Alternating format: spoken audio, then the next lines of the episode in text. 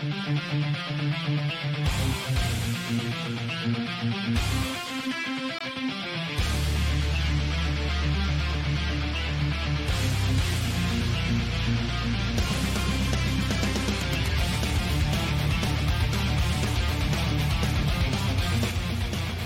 about it.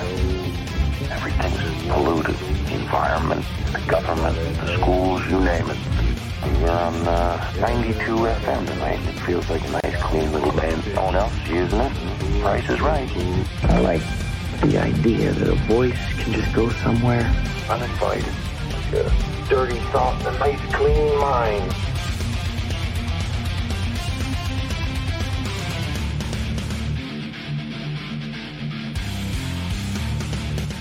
Guess who? It's me again. It's five o'clock. Do you care what the mainstream media says?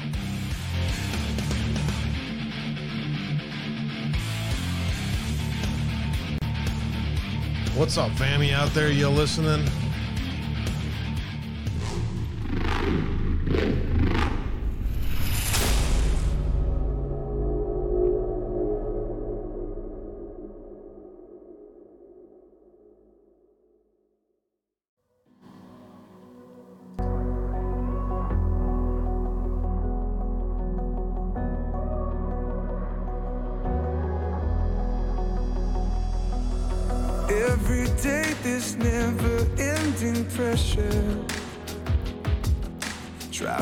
Tickets claim over my heart.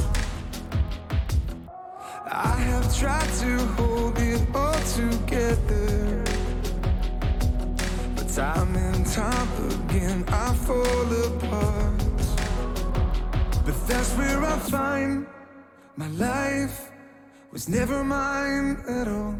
But you are the one inside, always in control.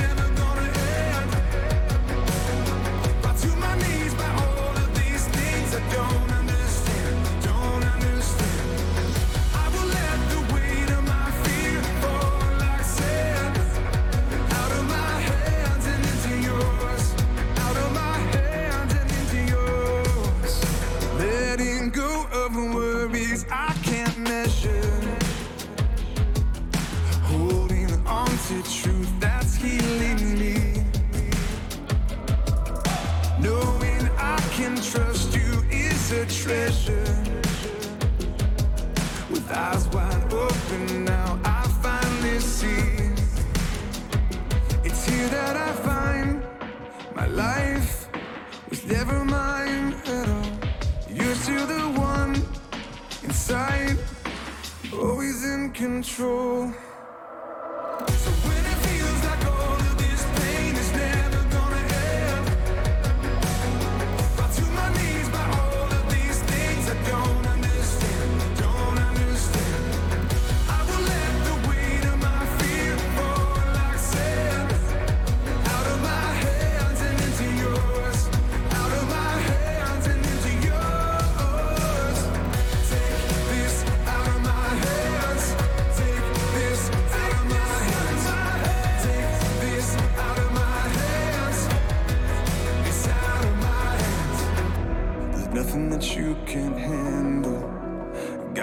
Strong enough, only you can take this out of my hands, out of my hands.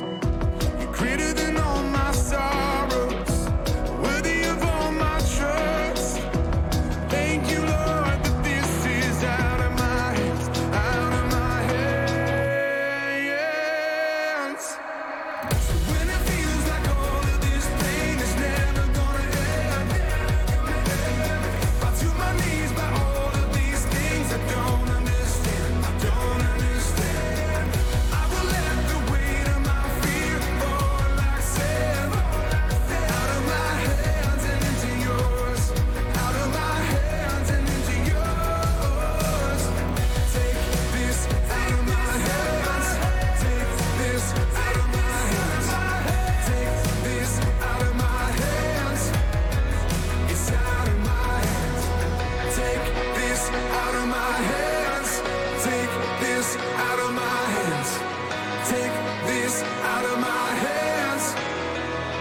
out of my hands.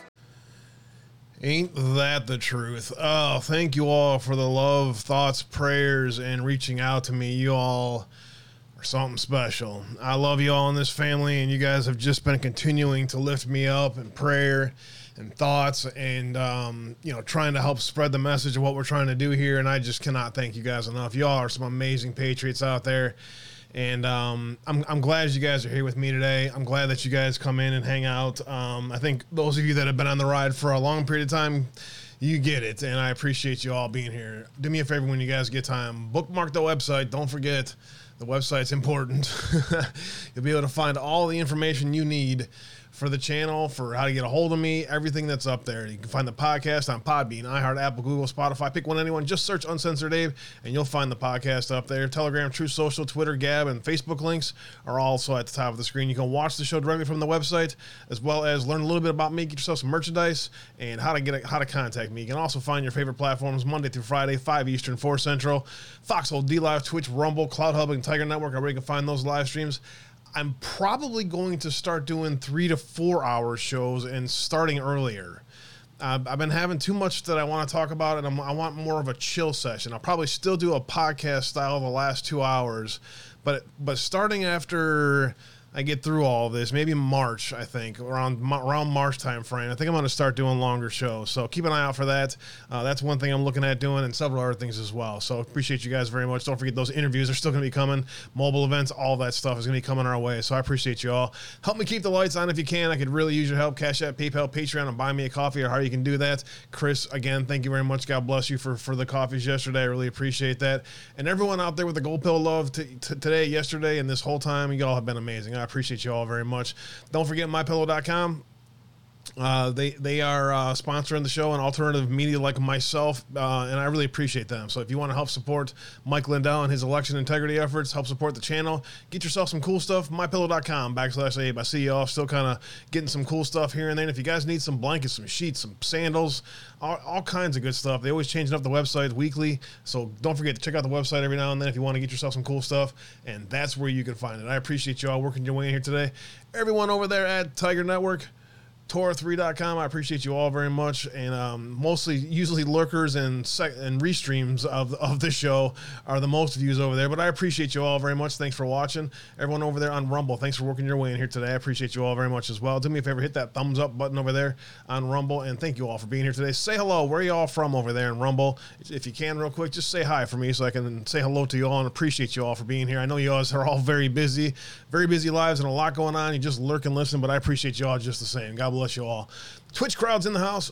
Much love. It's great to see you guys out there as well. I hope all is well with everyone out there over there in the Twitch family. Kirk Allen first in the house. Great to see you out there. Chris and Palladius, thank you all for dropping all the links out there. Much love and God bless you both. Thank you for all you guys do.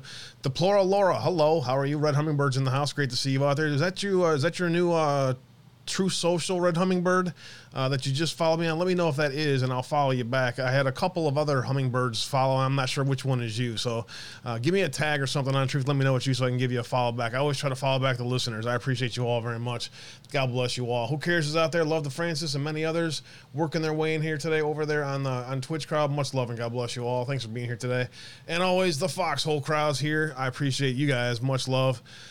Thank you all again for the thoughts, loves, and prayers, and reaching out to me behind the scenes. I, I just I can't thank you guys enough. Y'all are some amazing patriots, and I know you've been praying heavy for me, and I've been feeling it, and you guys are definitely helping me lift me up and helping me get through days and keeping me focused on the mission and what I need to be doing, and uh, I appreciate that very much. So thank you all for being here today, and uh, knock my socks off. I'm Tori's in the house. Uh, great to see you guys. R P four L is out there. Thanks for the hugs. I appreciate it. Who cares? How are you today? Great to see you as well. P J, it's great to see you out there. You've been you've been uh, making sure you catch the show, and I appreciate that. It's great to see you out there again. I've, I know that you remember the good old days as well. It's great to see you out there, P Js. Hope all is well. Uh, Keep True, great to see you out there as well. Yeah, I love that song. Um, that's one of a, you know, there's a lot of um, inspirational Christian songs that, that just don't get much played. You know what I'm saying? Um, yeah, True Social got the... is uh, down right now. Uh, I'm not sure what's going on with True Social, but the server was down. So um, we'll see what's going on over there.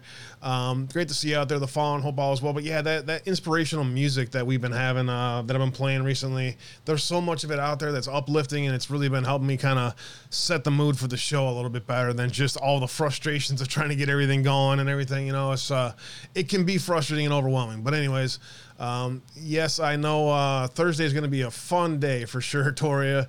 I can't wait, but hopefully it'll be over after Thursday, and then I can start moving on to the rest of this stuff, get that stuff knocked out and the rest. So appreciate you guys. R P four L in the bushes. Great to see you out there. Hope all is well. I have to remember in the bushes that, uh, a lot of times you have that sarcastic side of you. You know, there's a, there's, there's little emojis you can put out there to remind people that you're being sarcastic, because it gets missed in text. It gets so hard. I've had so many miscommunications with chatters because I missed the the sarcasm in something that somebody says, because my mind's somewhere completely different. But anyways, future so bright, gotta wear those shades. Thanks, brother. I appreciate that. I sent you that uh, the, the soundbite. Grab it, and I'll change mine, bro.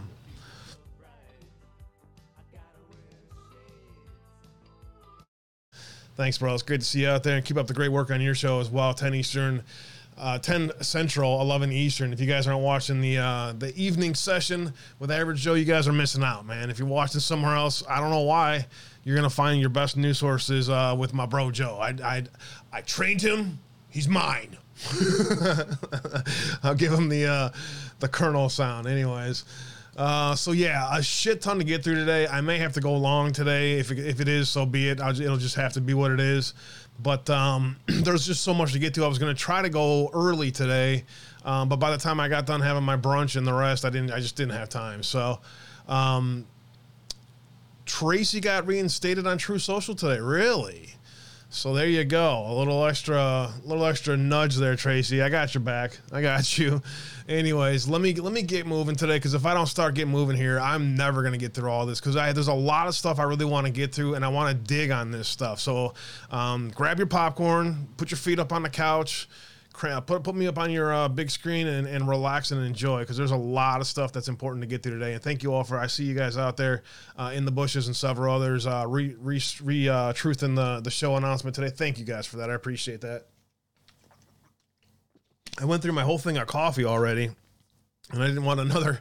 I didn't feel like another cup. I figured ah, I better better chug some water this afternoon. I'm I'm falling behind on water.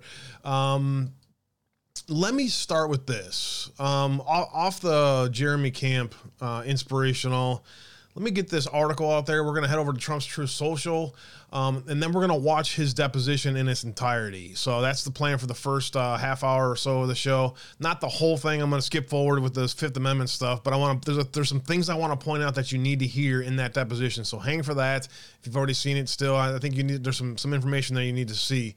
Um, right after that, uh, Darren Beattie actually had, was on. Uh, Um, War Room, I think this weekend with, with Steve Bannon, and, and he's still been doing great work. I really appreciate Steve Bannon very much, especially with discussions like these, kind of a different insider uh, view or, or a different picture of Kevin McCarthy and versus Paul Ryan and the whole thing of all this. That is pretty interesting perspective that I think you guys should hear. It's about ten or fifteen minutes long. So that's going to take us almost up to the first hour. And then on the second hour, I got about a forty-five minute, two forty-five minute digs I need to do. We need to talk about Russian disinformation and Rosemont Seneca and the and the ties to um uh geez, Eco Alliance and the rest. Um I want to show I just want to show you guys what I've been seeing. You guys know I've been kind of staying away from the whole bioweapons thing for a reason. Um, and I'm just going to show you my reasoning why I believe that there's a lot of propaganda involved in Russian announcements. And I think we should all be just uh, take a step back from it and and take it for what it's worth, given what I will present to you. So that's going to take about forty-five minutes. That's going to bring us to about six thirty or so for the news blitz, and then about a five or ten minute news blitz to get us uh, right around six thirty, six forty. So that's the that's the show timeline I got for you. I'm going to hop to it right now because, like I said, I'm never going to get through it if I don't get started. So thank you all for being being here today. Much love and God bless you all. Keep the prayers coming. A great article that I want to read for you on this, an op-ed from Drolinger. Becoming more like the twelve. Are you someone the Lord can use mightily? Uh, that intrigued, that headline intrigued me, and reading into it a little bit, it's a, it's not too long, but it's worth our time. This stained glass window depicts Jesus and his disciples there, as you know. hmm. All right. Many, uh, let's see, many mature Christians long used by God, but what are the qualities God is looking for in us in order to determine to use us mightily? Our country desperately needs Christian public servants and citizens, for that matter, who will turn America upside down. Are you someone he can use mightily and extraordinarily? What was Jesus looking for in his twelve disciples he chose to follow him and ultimately turn the world upside down in Acts seventeen six? This week's Bible study, Becoming More Like the twelve Amongst Us, in the five thirty-five twenty twenty-three shows biblically, uh, shows biblically that they... that though they had little in common outwardly, Jesus noted something in common inwardly among those who he chose to disciple and ultimately spread the gospel throughout the world. In Mark three thirteen through nineteen, Jesus cho- chooses the twelve disciples. These ordinary men had vastly different personalities, temperaments, affiliations, and proclivities. Hi- highlighted are six of them in paired contrasts. Peter was bold and brash, aggressive and opinionated. He was an upfront guy who led thousands to Christ through his preaching. Andrew, on the other hand, liked behind, being behind the scenes, inconspicuous, thoughtful, reflective. He was all about winning individuals versus the masses to Christ. Matthew was politically traitorous uh, tax collector, an ally of the Romans. Simon, on the other hand, was a political zealot, a rebel who outwardly opposed the occupying Roman forces. Imagine those two getting along on the same team and marching in the same direction. James was very passionate, while Philip was a pessimistic bean counter. Aware of all these differences, Jesus nonetheless recruited each one to be a part of his team because they all possessed something in common that was essential. Humility is the essential characteristics that God requires in people whom he greatly empowers for us in this world. These are emptied of self, contrite of heart individuals. Second Chronicles sixteen nine associates this essential character quality with heavenly usefulness, for the eyes of the Lord move to and fro throughout the earth, that he may strongly support those whose heart is completely his, whose heart is completely his. Paul, the later arriving apostle of Jesus Christ, whom God used mightily, best defines what possessing a heart that is emptied of self and completely his means. He stated to the Church of Galatia in the Galatians two twenty, quote, "I have been crucified with Christ, and it and it is no longer I and it is no longer I who live, but Christ lives within me. And the life which I now live in the flesh, I live by the faith of the Son of God, who loved me and gave himself up for me." What kind of people does God use the most? He uses those who continually view themselves as God's vehicle in want of nothing during this life's journey. A humble person who is uh, is a dead-to-self person. Only people who are empty of self will have room for Christ to become all, all in both in and through them. In his book, The Screwtape Letters, C S Lewis describes humility not as having low opinion of one's talent and character, but rather as self-forgetfulness. The word humility, tapinos in Greek, which is found eleven times in the New Testament, means low in spirit. In Jesus' Beatitudes, found um, at the beginning of the Sermon on the Mount in Matthew five, the same Greek word is translated poor in spirit. Being meek or poor in spirit stands in biblical juxtaposition of the idea of self-sufficiency. Humility is the realization of one's utter failure and doom apart from God's intervention of grace, not only in an eventual eternal sense, but also in the present. Humility is even more essential for the public servant or any mature Christian when the biblical truth is found in First Corinthians twenty-six through twenty-nine is taken into consideration. "For consider your calling, brethren, that there were not many wise according to the flesh, not many mighty, not, not many noble, but God has chosen the foolish things of the world to shame the wise. And God has chosen the weak things of the world to shame the things which are strong, and the base uh, and and the base things of the world, and the despised God has chosen the things are not, so that he may nullify the things that are, so that no man may boast before God. This passage underscores the principle that God primarily uses ordinary people, those who are more apt to be humble, to build his kingdom and change the world. This keen insight explains and illustrates why Jesus chose the common folks, that is the more apt to possess this essential character trait. More important, very importantly, however, this passage also says that some, not many, as it literally states in the passage, whom he calls and desires to use are in the world's eyes wise, mighty, and noble, so as long as they too are humble, which is less likely. Some believers point to this passage to justify the Christians' supposed non-involvement in government, as if God's economy for changing the world and fulfilling the Great Commission is to only use the foolish, the weak, and the despised. It is more important that the Christian public servant be able to point to the fact that the passage reads not many rather than not any when challenged with this way of thinking. Paul is a good example of a person who was one of not many. He was an outstanding, highly visible leader in his day. See Philippians three.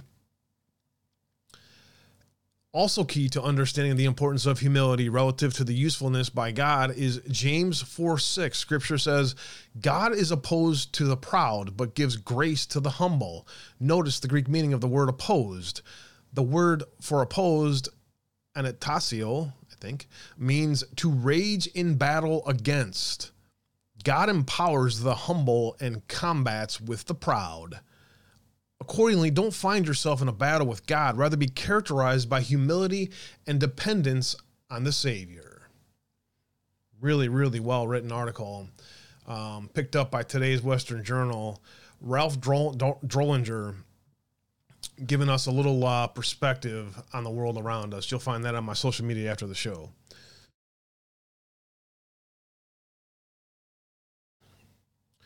All right, thanks for being here today, guys. Let me keep it moving. Let's get to President Trump. All right, last night, President Trump, um, truthing out this. I'm continuing my fight against the corrupt, dishonest, and deranged fake news media by filing this lawsuit against a man whose image is far different from the fact, Bob Woodward, his publisher Simon and Schuster, and their parent company, Paramount Global, for misappropriating, manipulating, and wrongfully profiting from my voice. Woodward and his corporate bosses not only tried to profiteer from doctoring tapes, which were only to be used for the written word, namely help and accuracy for his book. This was an open and blatant attempt to make me look as bad as possible. They have instead been exposed for the liars and forgers they are. I will always champion truth and battle against the evil forces of disinformation and fake news. We're going to dig into that lawsuit here uh, in a little bit. I want to show you guys some very interesting things on that for sure. Uh, so that was uh, that. President Trump, of course, yesterday, truthing out this great meme. The meme teams have been on fire. You guys are killing it out there. I love to see. He talks a little bit about Stormy. He talks a little bit about Georgia. Of course, Stormy, again, the same old crap that's going on out there uh, with that. Anything to smear the man. And then, of course, this. President Trump's plan to protect children from left-wing gender insanity. An announcement today from President Trump. Check it out.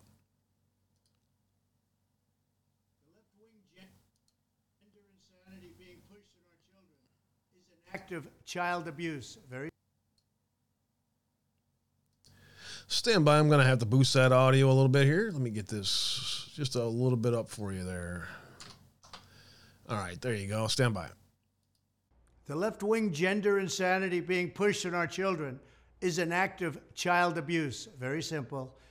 Here's my plan to stop the chemical, physical, and emotional mutilation of our youth.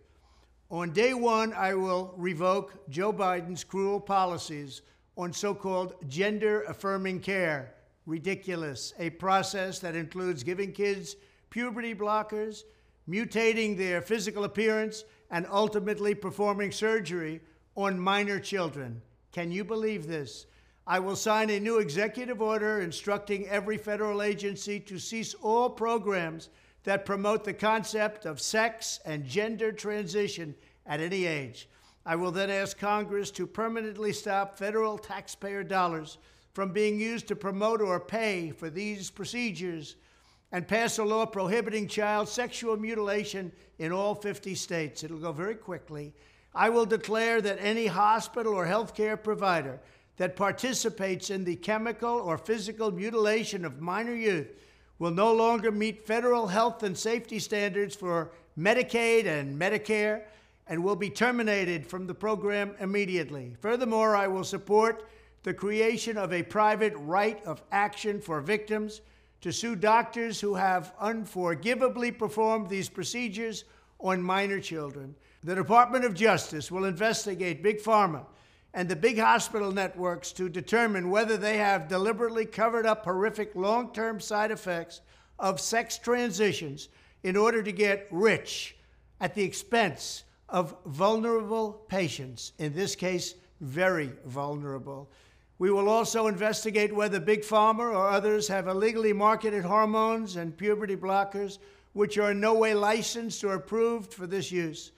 My Department of Education will inform states and school districts that if any teacher or school official suggests to a child that they could be trapped in the wrong body, they will be faced with severe consequences, including potential civil rights violations for sex discrimination and the elimination of federal funding. As part of our new credentialing body for teachers, we will promote positive education about the nuclear family, the roles of mothers and fathers, and celebrating rather than erasing the things that make men and women different and unique. I will ask Congress to pass a bill establishing that the only genders recognized by the United States government are male and female, and they are assigned at birth. The bill will also make clear that Title nine prohibits men from participating in women's sports, and we will protect the rights of parents from being forced to allow their minor child to assume a gender which is new and an identity without the parents' consent. The identity will not be new, and it will not be without parental consent. No serious country should be telling its children that they were born with the wrong gender, a concept that was never heard of in all of human history. Nobody's ever heard of this, what's happening today. It was all when the radical left invented it just a few years ago. Under my leadership, this madness will end. Thank you very much. Uh, thank you, Mister President. And, and once again, you know, while he has the uh, the attention of the public now, you know, people actually giving him a chance and actually listening to what he says instead of what the mainstream media says he says, um, he's he's using it very effectively to get messaging out there that people definitely need to hear. So it's really good to see. Um, Holy cow, Mister President, I could do a whole show with all of your announcements. He, he keeps it going today. Uh, about an hour ago after that one here, let me show you what all he's got here. Let's see. Uh, it's always good to hear from the president, man. I'll, I'll take a little extra time to hear from, from President Trump. Let's see what he's got going on today, an hour ago. The fake news media like C N N, M S D N C, which is sometimes referred to as M S N B C, the Washington Compost, which is sometimes referred to as the Washington Post, and the failing New York Times are doing really, really badly and closing up shop all over the place. C N N is shuttering its longtime headquarters building, and the money-losing Washington Post is being peddled all over to see whether or not somebody wants to buy it. In the meantime, they're firing massive numbers of people. Not reporting with credibility has its consequences. The future of the fake news looks bleak, and that's a positive thing. But beware the Marxists and communists, which are well represented in our government. Many of them got there by fake news, so we have to stop it. We have to get back to normal. Thank you. Yes, we do, Mister President. We really do. And that would be a great start in it if the mainstream media, you know, actually started to do their job. That would, wouldn't that be amazing? I recently read an interesting headline in the paper that said, quote, the Washington Compost, which is the Washington Post, hit with Biden-era layoffs as subscriptions plummet, end of quote. If they'd cover the news fairly, accurately, with a passion for our country, this wouldn't be happening to the Washington Post. People don't want fake news. Thank you very much. Uh, he, he, I think he just wanted to say the Washington Compost again. After many years, C N N is closing their Atlanta headquarters. It's very simple. No ratings equal no money. They got no money because they have no ratings. That's what fake news gets you. People are wise to it. Likewise, speaking of fake news, M S D N C, sometimes referred to as M S N B C, is in very big ratings trouble. And be careful, Fox News. Don't go that way. They've got failed politician Paul Ryan and Rhino Karl Rove, a total loser, running things. Please be careful, Fox News. Yeah, uh, that's good advice, Mister President. Uh, I will give you that for sure. Fake news is stupid and corrupt. The fake news says I'm not campaigning very hard. I say they are stupid and corrupt because the election's a long ways away, almost two years. The beauty is two years is not so long anymore when you think of four. Too bad it couldn't have happened a lot sooner, isn't it? But do not fear. Many giant rallies and other events are coming up very soon. It will all be wild and exciting. We're going to bring our country back. We will save our country from doom and make America great again. And you are going to be the biggest part of it. Thank you very much. Love it. Absolutely love it. And that is getting us to... Uh, present time, I do believe. One last check. Yep, that's the last one. All right, there you go. President Trump out there today letting us know what's going on. Now, let's hear the deposition in the president's own words. Um, the, I'm seeing, of course, the mainstream media cutting and pasting and, and click and, uh, you know, uh, not, not letting the whole thing play out. So in the interest of hearing the whole deposition from President Trump, I'm going to play this, and I want to show you a, cute, a few key parts after his opening announcement that you guys need to see. Here we go. Record at three thirteen p.m., and this concludes today's testimony given by Donald J. Trump. We start now with breaking news. C B S News has obtained the video of former President Donald Trump for a deposition last the former president. If you're innocent, why are you taking the Fifth Amendment?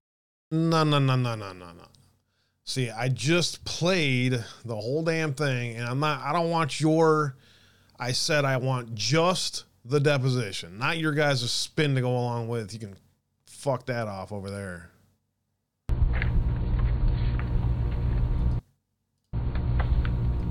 Good morning. You're going on the record at nine thirty-eight a.m. Eastern Daylight Time on August tenth, twenty twenty-two. Please note that the microphones are sensitive and may pick up whispering and private conversations. Please mute your phones at this time. Audio and video recording will continue to take place unless all parties agree to go off the record. This is Media Unit one of the video recorded deposition of Donald J. Trump, taken by counsel for in the matter of financial statements and investigation for the state of New York, Office of Attorney General. The location of the deposition is twenty-eight Liberty Street, New York, New York. My name is Zeph Koda, representing Veritex, and I am the videographer. The court reporter is Linda Greenstein from the firm Veritex. I am not authorized to administer an oath. I am not related to any party in this action, nor am I financially interested in the outcome. Counsel and all present, included including those remotely, have been noted for the record. Will the court reporter please swear in the witness, and then counsel may proceed. Do you swear or affirm that the testimony or that you give is the truth, the whole truth, and nothing but the truth? I do. Thank you. Good morning, Mister Trump. My name is Letitia James, and I'm the Attorney General of the great state of New York. Before we begin, if everyone could please silence their cell phones, we would appreciate that. Um, I wanted to begin with some preliminary rules, some ground rules, sure, if you don't mind, and then I'm going to turn it over to Kevin Wallace, who will conduct this examination. Um, Mister Trump, you've testified under oath many times, is that correct? Yes. And um, so I take it you are familiar with the ground rules on uh, for how testimony proceeds, is that correct? Yes. Okay. So I'll skip that part of the um, introduction. Is, is that okay? Sure. Okay, and are, and are you okay right I now? Am. Okay, good, good, good. What I will do is explain some differences between the procedures in a civil deposition and the testimony we are taking today, uh, because this is a, an investigatory proceeding. Um, you do not have a right to have an attorney with you in this investigation, uh, but I have agreed that your, your attorney will be present uh, today. However, this examination is not the same as a Uh, deposition in ordinary civil litigation, and your attorney's role will be limited to consultation with you in order to give you legal advice regarding privileged matters, if any, or your right not to incriminate yourself. Um, notwithstanding any objection by your attorneys, you are still required to respond to any questions unless your attorney specifically directs you not to answer. Anything you say in this in this examination may be used in a civil proceeding, and that can include a civil enforcement proceeding or a criminal action. Uh, uh, do you understand that? I think. Um, is that a yes? I don't know what I did wrong, but uh, the answer is yes, I do understand. Thank you. You have the right to refuse to answer any question if a truthful answer to the question would tend to incriminate you. Do you understand that? Yes. And any willful misstatement by you may constitute perjury. Do you understand that, sir? Yes. Okay. Finally, this investigation is confidential. We request that you not discuss this matter, your testimony here today, and any documents that you have produced or may produce in connection with today's testimony with anyone other than your attorneys. Do you understand that, sir? No. Uh, when you say confidential, uh, we're not allowed to talk about this to the press, or? Correct. Oh. I believe what she means is what happened in this in this, in this room, room, the details of what happened in this room. Okay. Obviously, it's okay with me. Yeah. Um, and the fact that it happened, yes, but not the details. Okay. Neither you nor anyone acting on your behalf has the right to obtain a copy of the transcript uh, of your testimony here today from the reporter. Um, and neither you nor uh, Veritex are permitted to release copies of the transcript to anyone other than representatives of this office, the Office of the Attorney General. Extensive note-taking or any attempt um, to create a transcript of the proceedings here by you or your attorneys is not authorized and will not be permitted. Um, are you taking any medication or drugs of any kind that make it difficult for you to understand or answer any of the questions today, sir? No, an aspirin. And are you feeling okay today? Yes. And are you sick today? No. Okay. And do you have any conditions that could prevent you from giving full, complete, and truthful answers to any questions today? No. Okay. Um, and is there any other reason why you cannot give full, complete, and accurate testimony here today? Well, you have to, I mean, I'll be doing this. Yes. No. No, other than what I'm saying. Okay. I'm not going to turn it over to Kevin Wallace. Thank, Thank you, sir. Thank you. Good morning, Mister Trump. Good morning. Uh, as the Attorney General mentioned, my name is uh, Kevin Wallace. Sitting next to me is Alex Finkelstein from our office. And sitting next to him is uh, Samantha Stern, who's a paralegal uh, with our office. They're going to be assisting me during the day today. Um, I'm going to take a moment just to correct one thing from the read-in. Uh, is that we go off the record not when both parties agree, but when uh, the Attorney General directs that we are off the record. Uh, during these proceedings, the Attorney General controls the record. Um, so, uh, Mister Trump, what did you do to prepare for today's examination? You can start to, you can read your sentence. Uh, very little. Read your statement. If you'd like, I could read the statement, but very little. Um, well, excuse me. Read the statement. Can we go? Yes, he would like. I will now use my uh, moment to go off the record. Thank you. Sorry, just read the statement. We're going off the record at nine forty-four a m We're back on the record at nine forty-five a m Uh, Mister Trump, I understand you have a statement that you wanted to read into the record. Yes. Um, would you please feel free to. Uh, sorry, I'm I'm trying to show you who that clown is. Kevin Wallace is the Office of New York State Attorney General, Columbia University of School and Law. Of course he is. Of course he's a brainwashed Columbia University meathead. Um, his history is this. Uh, Boston College, Bachelor's of Arts, uh, Political Science, ninety-two to ninety-six, ninety-seven to two thousand. Three years and he graduated in law school? That's impressive. Must not have graduated. He then he became a law clerk in two thousand two for the Honorable Richard M. Berman in S D N Y. Then he went to David Polk and Wardell, a couple other partners for Dewey and LaBeouf, Winston and Strawn. Acting Chief Investigator Protection Bureau for New York, twenty eighteen to twenty twenty-one. Senior Enforcement Counsel, Division of Economic Justice from New York, twenty twenty-one to present. So five years working for the Attorney General's office. Three years at Columbia, and then he became a law clerk in two thousand two. How does that work? Anyway, that's that guy. To start at any Thank time. You very much. This is the greatest witch hunt in the history of our country. There has never been another president or perhaps even another politician who has been persecuted, harassed, and in every other way unfairly treated like President Donald J. Trump. What Letitia James has tried to do the last number of years is a disgrace to the legal system, an affront to the New York State taxpayers, and a violation of the solemn rights and protections afforded by the United States Constitution.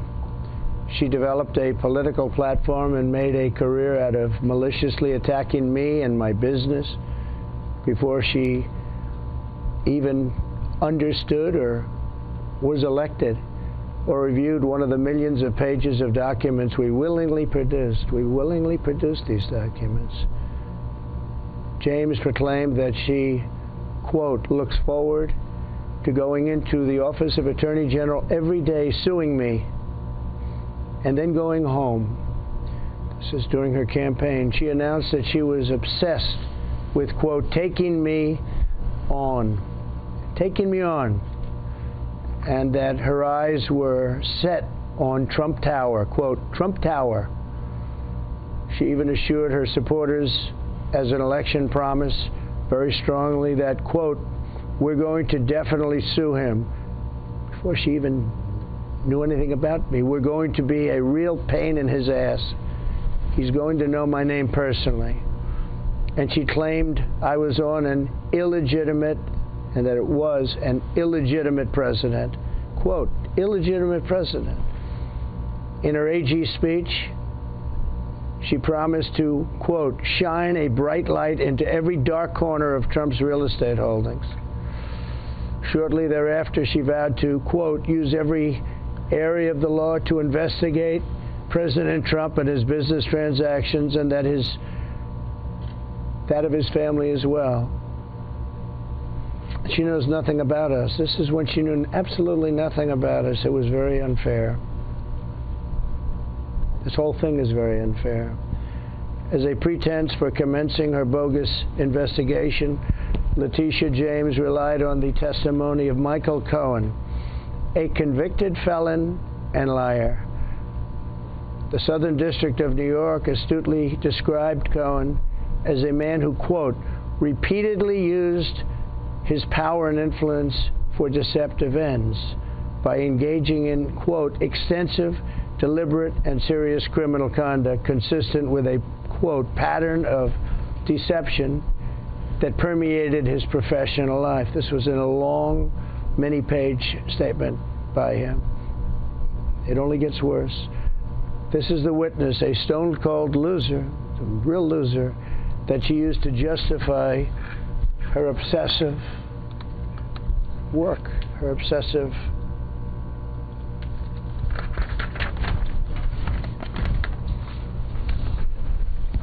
investigation of me, even though he got in civil and criminal trouble for representing himself on a taxi cab company that he had and other things, and also others as a lawyer.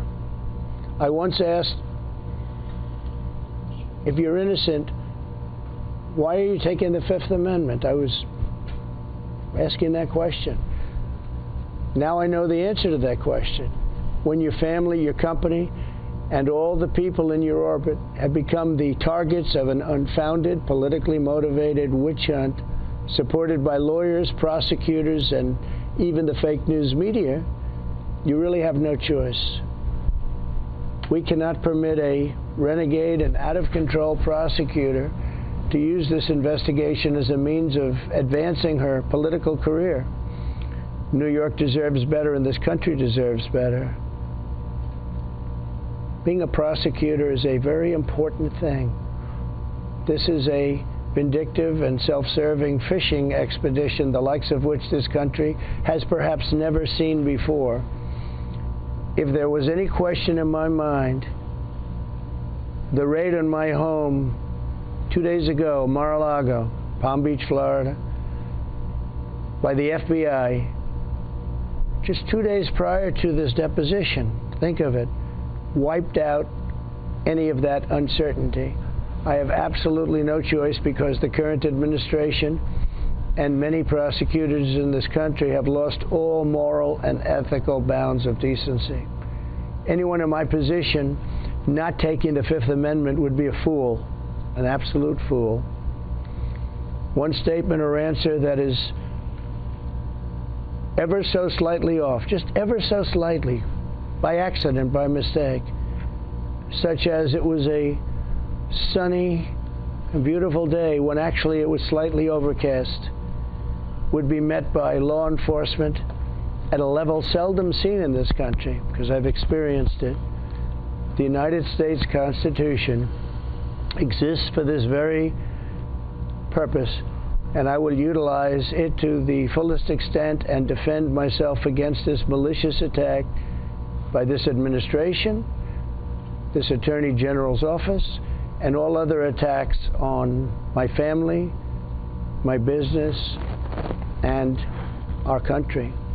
Accordingly, under the advice of my counsel and for all of the above reasons, I respectfully decline to answer the questions under the rights and privileges afforded to every citizen under the United States Constitution.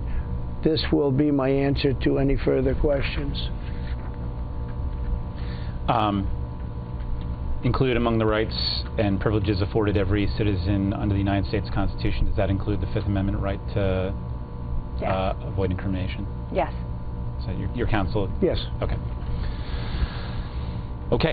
Um, I will just note for the record that was a, a lengthy statement. Uh, obviously, we disagree with a lot of the characterizations, but to keep the today's proceedings moving, um, I'm going to move on to my questioning. Um, so, Mister Trump, I take it you are, are not going to answer any questions about your preparation today with your counsel. Is that correct? Then should I say this, mm-hmm. or should I respond to that? Just read that. For all of the reasons provided in my answer, which is incorporated herein, in its entirety, I decline to answer the question. Okay. Uh, Mister Trump, the focus of our investigation and what we are primarily going to cover today involves the presentation of your statements of financial condition between two thousand eleven and the present. Uh, I take it you are generally familiar with those statements. Is that correct? For all of the reasons provided in my answer, which is incorporated herein, in its entirety, I decline to answer the question. Okay. Um,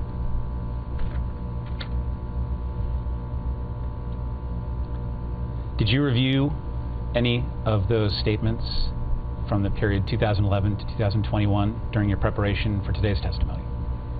For all of the so there's a couple of things here that I want you to see. You see where this is going, right? But I want I want you to hear what these freaking clowns try to do here. Year June thirtieth, two thousand eleven. Um, Do you recognize the form of this document? Same answer. Uh, this is the supporting data spreadsheet that was used to prepare your two thousand eleven statement of financial condition. Is that correct? Same answer. Uh, the spreadsheet is used to calculate the valuations contained in the statement of financial condition. Is that correct? Same answer. Uh, you reviewed this document with Alan Weisselberg before it was finalized as part of the two thousand eleven statement of financial condition. Is that Same correct? Same answer. Uh, you reviewed this document with Jeff McConney before the two thousand eleven Statement of Financial Condition was issued. Is that correct? Same answer. Uh, you reviewed and approved the valuations and valuation methods contained in this document before it was finalized. Is that correct? Same answer. Uh, and you... So that right there, the valuations, they they continue to go on through all of this, to continue to go year after year after year with specifics of the valuations of properties to, to be able to write off uh, debt on interest and the rest. These are the same loopholes that have been in the I R S that every freaking clown in D C and every other politician and business person uses. And they're just trying to go after him, saying they this is what he did. They don't have any actual criminality or civil stuff to go after him with. Why? I'll show you in just two seconds. Listen. Approved the valuations and valuation methods contained in this document before it was finalized. Is that correct? Same answer. Okay. Uh, the valuations contained in this document reflect false and misleading valuation statements. Is that correct? Uh, same answer. Uh, You were aware at the time this was finalized that the Statement of Financial Condition for two thousand eleven contained false and misleading statements. Is that correct? Same answer. In preparing the two thousand eleven Statement of Financial Conditions, uh, Alan Weisselberg and Jeff McConney worked at your direction and followed your instructions and inflated asset valuations on the Statement of Financial Condition. Now, right there. You heard that, right? Let me go back. Listen carefully. And followed your instructions. And inflated two thousand eleven contained false and misleading statements. Is that correct? Same answer. In preparing the two thousand eleven Statement of Financial Conditions, uh, Alan Weisselberg and Jeff McConney worked at your... Alan Weisselberg and Jeff McConney. Those are the ones that prepare and handle all of his tax returns and stuff. Okay? Right? What, you think you think President Trump's over here like like crunching the numbers and shit? Right, he's Trump's over here like, okay, hold on a second here.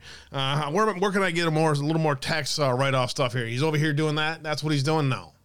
Direction and followed your instructions, and inflated asset valuations on the Statement of Financial Conditions by employing false or misleading assumptions. Is that correct? Same answer. Uh, from at least two thousand five through the present, you've had an ongoing agreement with Mister Weisselberg and Mister McConney that they would prepare the Statement of Financial Condition in a manner that included valuations that depended on false and misleading assumptions as a means of inflating reported values. See, false or misleading assumptions. Excuse me? Do you know anything about business? And how fucking business works? It, yeah, right? Like, okay, well, here's the projections of having this building being done by this day, therefore we can close out this debt here or there or whatever, right? And the, the timeline of things always changes. Is that correct? Same answer. From at least two thousand five through the present, you have had an ongoing agreement with Mister Weisselberg and Mister McConney and others that they would prepare the Statement of Financial Condition in a manner that included intentional overvaluations. Is that correct? Same answer. From at least two thousand five through the present, you have had an ongoing agreement with Mister Weisselberg and Mister McConney and others that they would prepare the Statement of Financial Condition in a manner that included false and misleading valuation statements. That- false or misleading statements. Again, what, what, are we, what are you talking about? Is that correct? Same answer. Can we go off the record for one sec? All right, now there's another, there's just one more section here that you need to hear. And, off the record at and this is why, this is all just for fucking show. Once again, we got them this time, but I'm going to show you this is all just for show. That's why this is being released. We're back on the record at one fifty-three p.m. Um, Mister Trump, uh, we don't have a hard copy of the next document, but I'm going to designate the uh, document that is up on the screen as Exhibit twenty-nine. Uh, this is an electronic copy of uh, the supporting spreadsheet for your Statement of Financial Condition.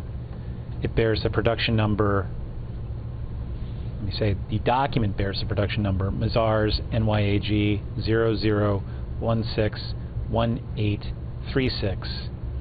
Um, do you recognize the form of this document? Same answer. Uh, this is the supporting data spreadsheet for the two thousand nineteen Statement of Financial Condition. Is that correct? Same answer. Uh, this spreadsheet was used to calculate the valuations contained in the Statement of Financial Condition. Is that correct? Same answer. Uh, you reviewed this document with Alan Weisselberg and your son Don Trump Junior before it was finalized as part of the two thousand nineteen Statement of Financial Condition. Is that correct? Same answer. You reviewed and approved the valuations and valuation methods contained in this document before it was finalized. Is that correct? Same answer. Uh, the two thousand nineteen Statement of Financial Condition contained false and misleading valuations and statements. Is that correct? Same answer. You false or misleading financial statements.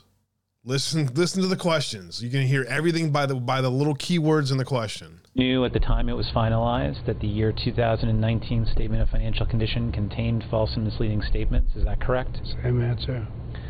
In preparing the two thousand nineteen Statement of Financial Condition, uh, Mister Weisselberg and Mister McConney worked at your direction and followed. There it is again. There it is again. Your instructions to inflate asset valuations on the Statement of Financial Condition by employing false and misleading assumptions. Is that correct? Same answer. Um, others in the accounting department also worked with Mister Weisselberg and Mister McConney to follow your instructions and inflate asset valuations on the Statement of Financial Condition by employing false or misleading assumptions. Is that correct? Same answer. Just a little more here and listen to this.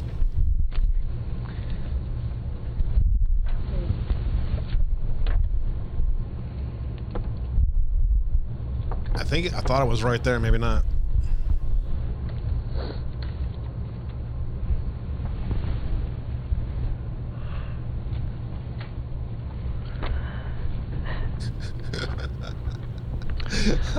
um, Mister Trump, the court reporter has handed you a document that has been designated Exhibit thirty.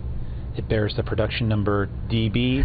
N Y A G. All right, so same stuff, same stuff. Reporting data spreadsheet for the twenty twenty Statement of Financial Condition. Is that correct? Same answer. Same answer. You knew at the time it was finalized that the twenty twenty Statement of Financial Condition. You knew. Knowingly.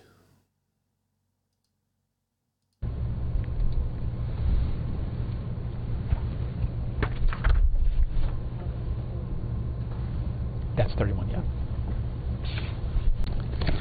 Statement of Financial Condition methods contained in this document before it was issued. Is that correct? Same answer. Um, Sam, would you pull up the next document, please? You reviewed the valuations and valuation methods contained in this document before it was issued. Is that correct? Same answer. Um, Sam, would you pull up? The, the next one next here document, is the same thing. And then he... He asked if he knowingly got involved in any of this or knew about any of the stuff that was happening. Same answer.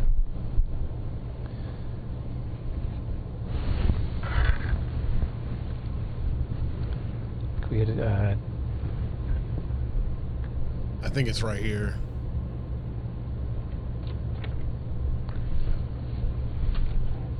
Do we want to do them? Condition. For the Whitleaf Penn firm. Same answer.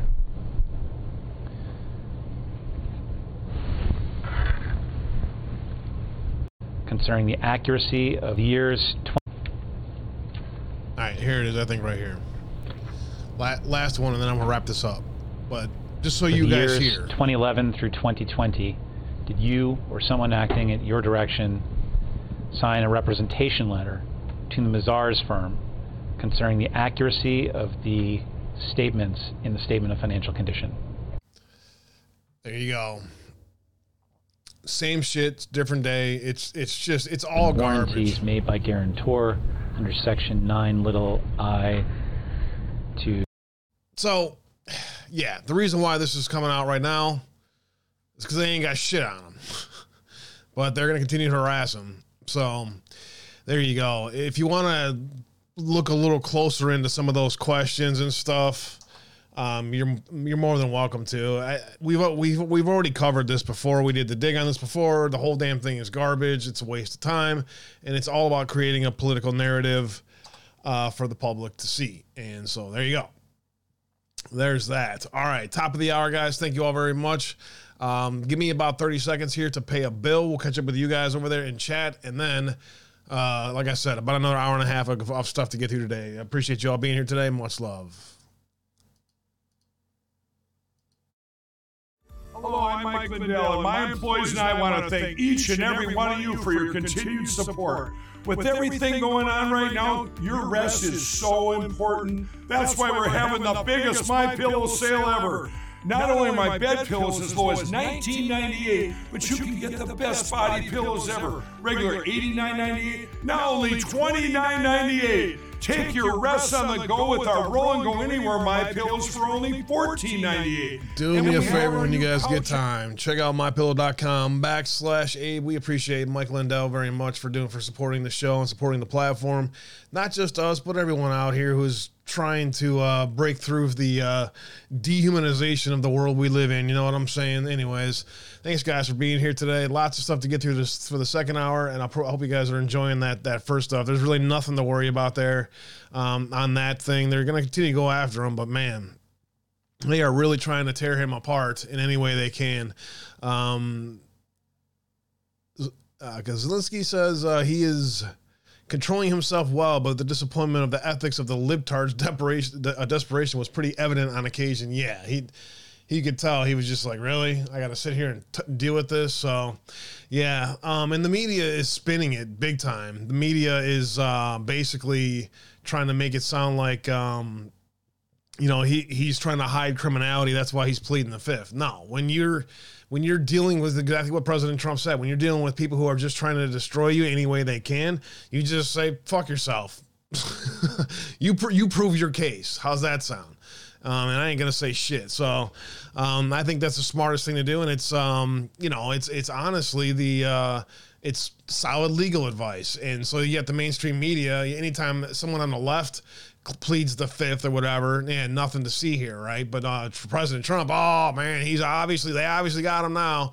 So don't even worry about it. They don't have him now. They ain't got shit. And it, the media is just using it to um, to spin the whole thing. So there you go. Deplora Laura, thanks for being here. Esther, and thanks. I'm glad I have been able to see that. No problem. Thanks for being here. Thanks for the uh, one hundred bits. I appreciate that. Much love. And uh, so, yeah, thanks thanks for being here today, guys. As always, uh, Esther, Deplora Laura. Uh, who else is out over there? Kirk Allen, comfortably numb, not under his instruction. Indeed. Red Hummingbird, thanks for being here as well. I appreciate you guys. Everyone over there on Pilled, how you guys doing out there today? Thanks for being here in the second hour. We got lots to get through for the second half. I have been reinstated on Truth. Yes, indeed. I got your back. We got your back, Tracy. Don't screw it up this time, all right? Did you see my question, Tracy? No True Social or modded True Social. Yes, there are very few actual free speech platforms on the world. And yes, True Social, if they want to continue to have a platform, has to play the game for now. And then things will change as these ridiculous laws that are coming from the European Union change as well. Because as we have talked about on the show, you guys have been listening, the European Union is going to be putting Um, teeth to their uh, censorship regime that is uh, the European Union's uh, digital censorship or whatever whatever the hell you want to call it. Um, so, yes, there are rules that they have to play by, and that's why we have been spoiled here on on Pilled and other places. But you, you, you, you no Pilled or no True Social or a modded True Social for now. We're going to have to deal with it. It's just the way the world is. Anyways, Tracy, thank you very much for the shades. Space Coast Patriot, thank you for the cookie. The burden of proof is in the prosecutor. They got nothing. That's right. They got nothing. I appreciate that very much. Space, Space Coast Patriot for that. Frogger's in the house. Try not to throw my phone. God bless D J T. I feel you. I feel you. But that's why we spent so much time on it today to show you guys. Don't even worry about it. Liberty Bell, Sean Joe, thanks very much. Average Joe and uh, Space Coast Patriot, thank you very much as always. I appreciate that. Uh, thank you all for the uh, gold pill love today. I appreciate you all very much. Uh, all right. Um, let me see here. I couldn't respond at the time. Gotcha, gotcha. We gotcha. We gotcha. All right, let me uh, let me keep it moving here for the second half so, so I can get through as much of this stuff as possible. Lots of stuff to get through today, and I want to show you a couple things that are interesting. Number one, this from Marjorie Taylor Greene today in the Oversight and Accountability Committee. I haven't seen this yet, but I wanted to hear what Marjorie had to say today. So without further ado, that's a swing and a miss. Uh, without further ado, let's check it out. Miz Crockett, I do agree with you. Super low, super, super low. Let's see here. Oops.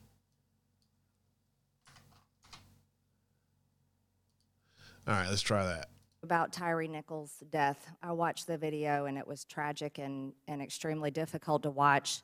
I would also like to point out that that city is Democrat controlled and the five officers that have been arrested and charged are black. And I think that this isn't, isn't an issue of uh, racism or anything like that. I think, I think that the judge and the, the jury and the trial needs to work out what happened there, but I share that with you. But I'd like to also point something that I'd hope you share with me. There's a woman in this room whose daughter was murdered on January sixth, Ashley Babbitt. And Ashley Babbitt has, there's never been a trial. As a matter of fact, no one has cared about the person that shot and killed her, and, and no one in this Congress has really addressed that issue. January sixth committee didn't address it. And I believe that there are many people Uh, that came into the Capitol on January sixth whose civil rights and liberties are being violated heavily. And this committee will, I, I hope, uh, Mister Chairman, look into those civil rights abuses uh, because they're happening in a jail right here in this city. And I hope Miz Norton uh, will will care about that as well, um, as, as, as well as jails across the country. I've been in that jail. And um, it's not just the January sixth defendants pre-trial, by the way. It's many of the inmates in there living in horrific conditions. Um, so I think that's something that you and I can care about. Um, will the gentlelady yield just for a moment? Did it? Uh, no, oh. I will not yield. Um, but I would, I would like to say and, and point out that civil rights and liberties are important, but we have to make sure that we crack down on the two-tier justice system, because that needs to end. I yield back the remainder of my time. Get a lady. Majori, God bless you. Thank you, thank you, thank you. Thank you for being a voice for those who are voiceless, to say the least. fifteen, fourteen minutes. Darren Beattie, this is worth your time. Um, it's a very interesting perspective on McCarthy, Paul Ryan, and the whole Rhino establishment thing. And I, I just think it's interesting to take this perspective in because we're so hyper-politics now. You know what I mean? We're so, uh, you're a traitor, you're a traitor, you're a traitor. But there's there's much more nuance to politics, to D C, to the way President Trump is trying to reach out for, um, to expand his base of voters versus how he's going to govern or has governed in the past. So on that, on that, the the idea of that, just I just want you to take. I'm not going to say that I agree with everything Darren Beattie says here. I just want to hear you to hear it for perspective. Check it out. There's a piece on um, on uh, Revolver that was very interesting having you on about Paul Ryan, but here yes. We just went through the same exercise. Is it, have we learned? Have we learned anything? Give us your assessment on Friday evening, the twenty-seventh of January, and twenty-three. Given that we just everybody threw all in out in uh, in Dana Point, Mike Lindell, uh, Harmeet, Caroline Wren, they had a big team out there whipping, uh, and they essentially end up with a third of the votes, sir. Well, that's a great question, and indeed it is fortuitous. Um, if anyone wants to see something really savage, some have even said it's a little bit too brutal. Revolver dot news has the piece of basically Paul Ryan getting shoved back in the blocker again where he belongs because he has no business near any kind of political power or influence. He peeked, he, he, he poked his head out a little bit to basically say, oh, Trump is a proven loser, he's done. And it really reminds us what's at stake because Paul Ryan represents not only ideologically and aesthetically and spiritually, I guess I covered all the bases with those three, but he represents psychologically, aesthetically, spiritually, ideologically, the old and dead and crusty and uninspiring G O P that Trump basically um, put a stake through the heart of, and they're trying desperately to end Trump as a political phenomenon, not just the man, but the political phenomenon. They're trying desperately to end this at all costs. And so Paul Ryan was kind of trotted out to say, oh, well, I don't think he's going to, you know, he, he's he's a proven loser, this and that. for Paul Ryan to call anyone a proven loser is, is pretty rich, frankly. But I want to make a point in light of the recent sort of Ronna McDaniel thing, the Kevin McCarthy thing, and the Paul Ryan thing, because I think Paul Ryan is actually a very different kind of creature from a Ronna McDaniel or a Kevin McCarthy. In fact, I think it's useful to illustrate the difference between McCarthy and Paul Ryan. And I think the difference is this.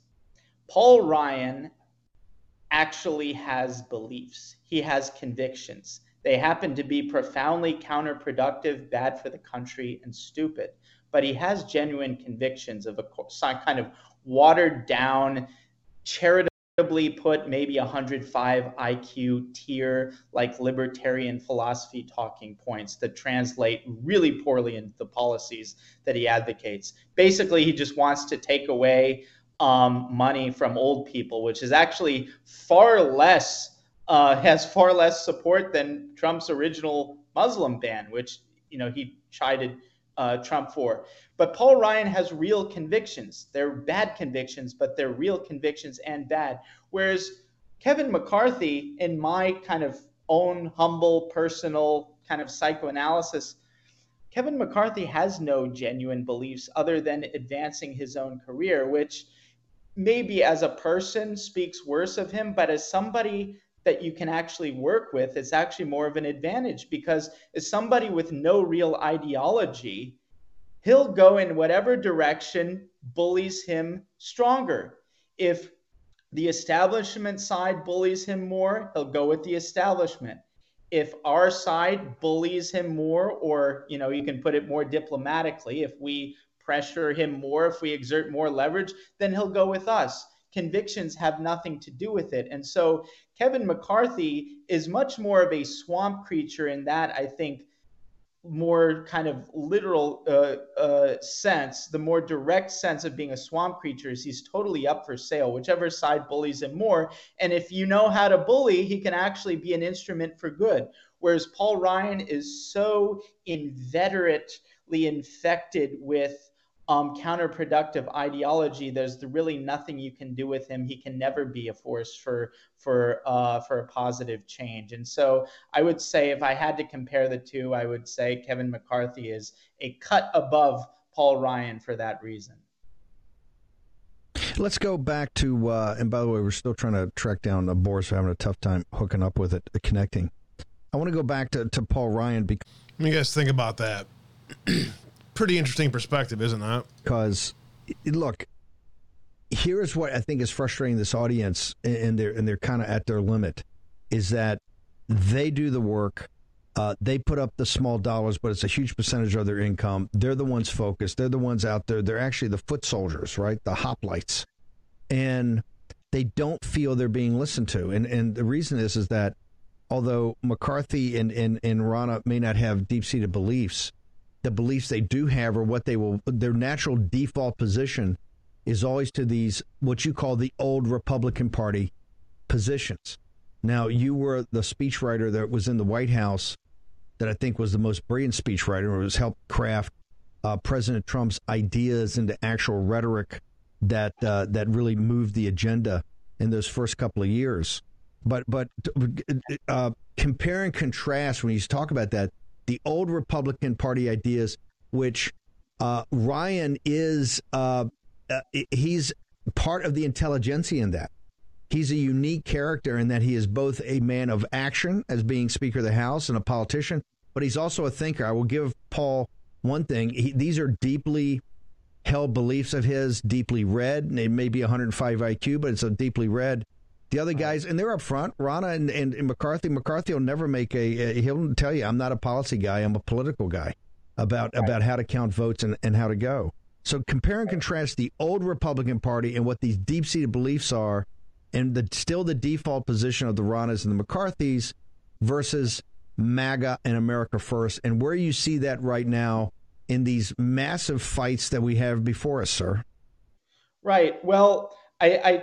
I've tried to illustrate the difference a little bit in my kind of earlier monologue, but basically Paul Ryan, you know, and you saw this even during the Trump candidacy, is like, yes, there was kind of a broad swath of never Trumpers, but then there were almost sort of swampy establishment types who cozied up a little bit more to Trump, or at least begrudgingly supported Trump before the ideolo- ideological people like the, you know, the Paul Ryan types, the, the never Trump types, the people who were the National Review types. They were motivated by this kind of really mid-tier movement conservative ideology that just animated the never Trump movement. Whereas, for instance, somebody like Bob Dole, who is an embodiment of an establishment type figure, nonetheless kind of, I think he actually supported Trump, um, you know, certainly more so than these movement conservative types. And so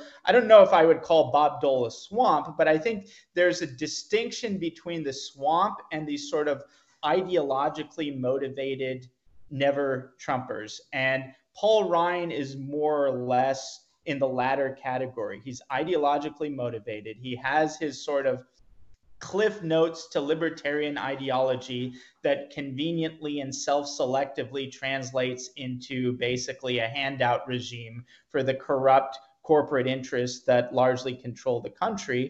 But he's very genuinely animated that by that. Whereas, again, these creatures like Ronna McDaniel and Paul Ryan are, uh, I'm sorry, Ronna McDaniel and Kevin McCarthy are more vacuous in that sense. There's no genuine animating ideology, and so they're more machine creatures. And so whatever kind of the internal logic of the machine is, um, that's the direction they go. Unfortunately, that's not generally the direction we're in, but I still think there's more room to work with someone like a McCarthy than there yeah. is a Paul Ryan. And in any case, they represent very different archetypes. And I think it's it's helpful to understand that distinction.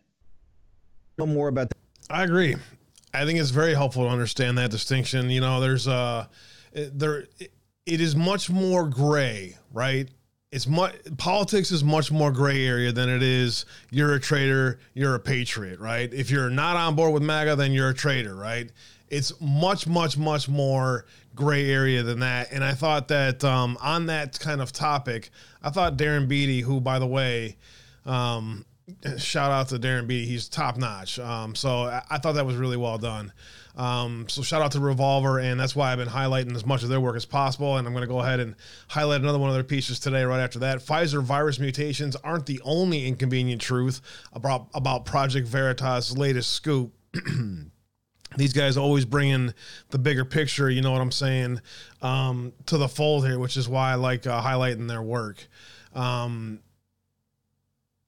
um, Soros-funded Heredians have tried to destroy uh, uh, the Revolver, so there you go. They're dealing with problems as well. On January twenty-fifth, Project Veritas released a what it was already become its far by far its most watched video ever, an undercover conversation with Doctor Jordan Tristan Walker.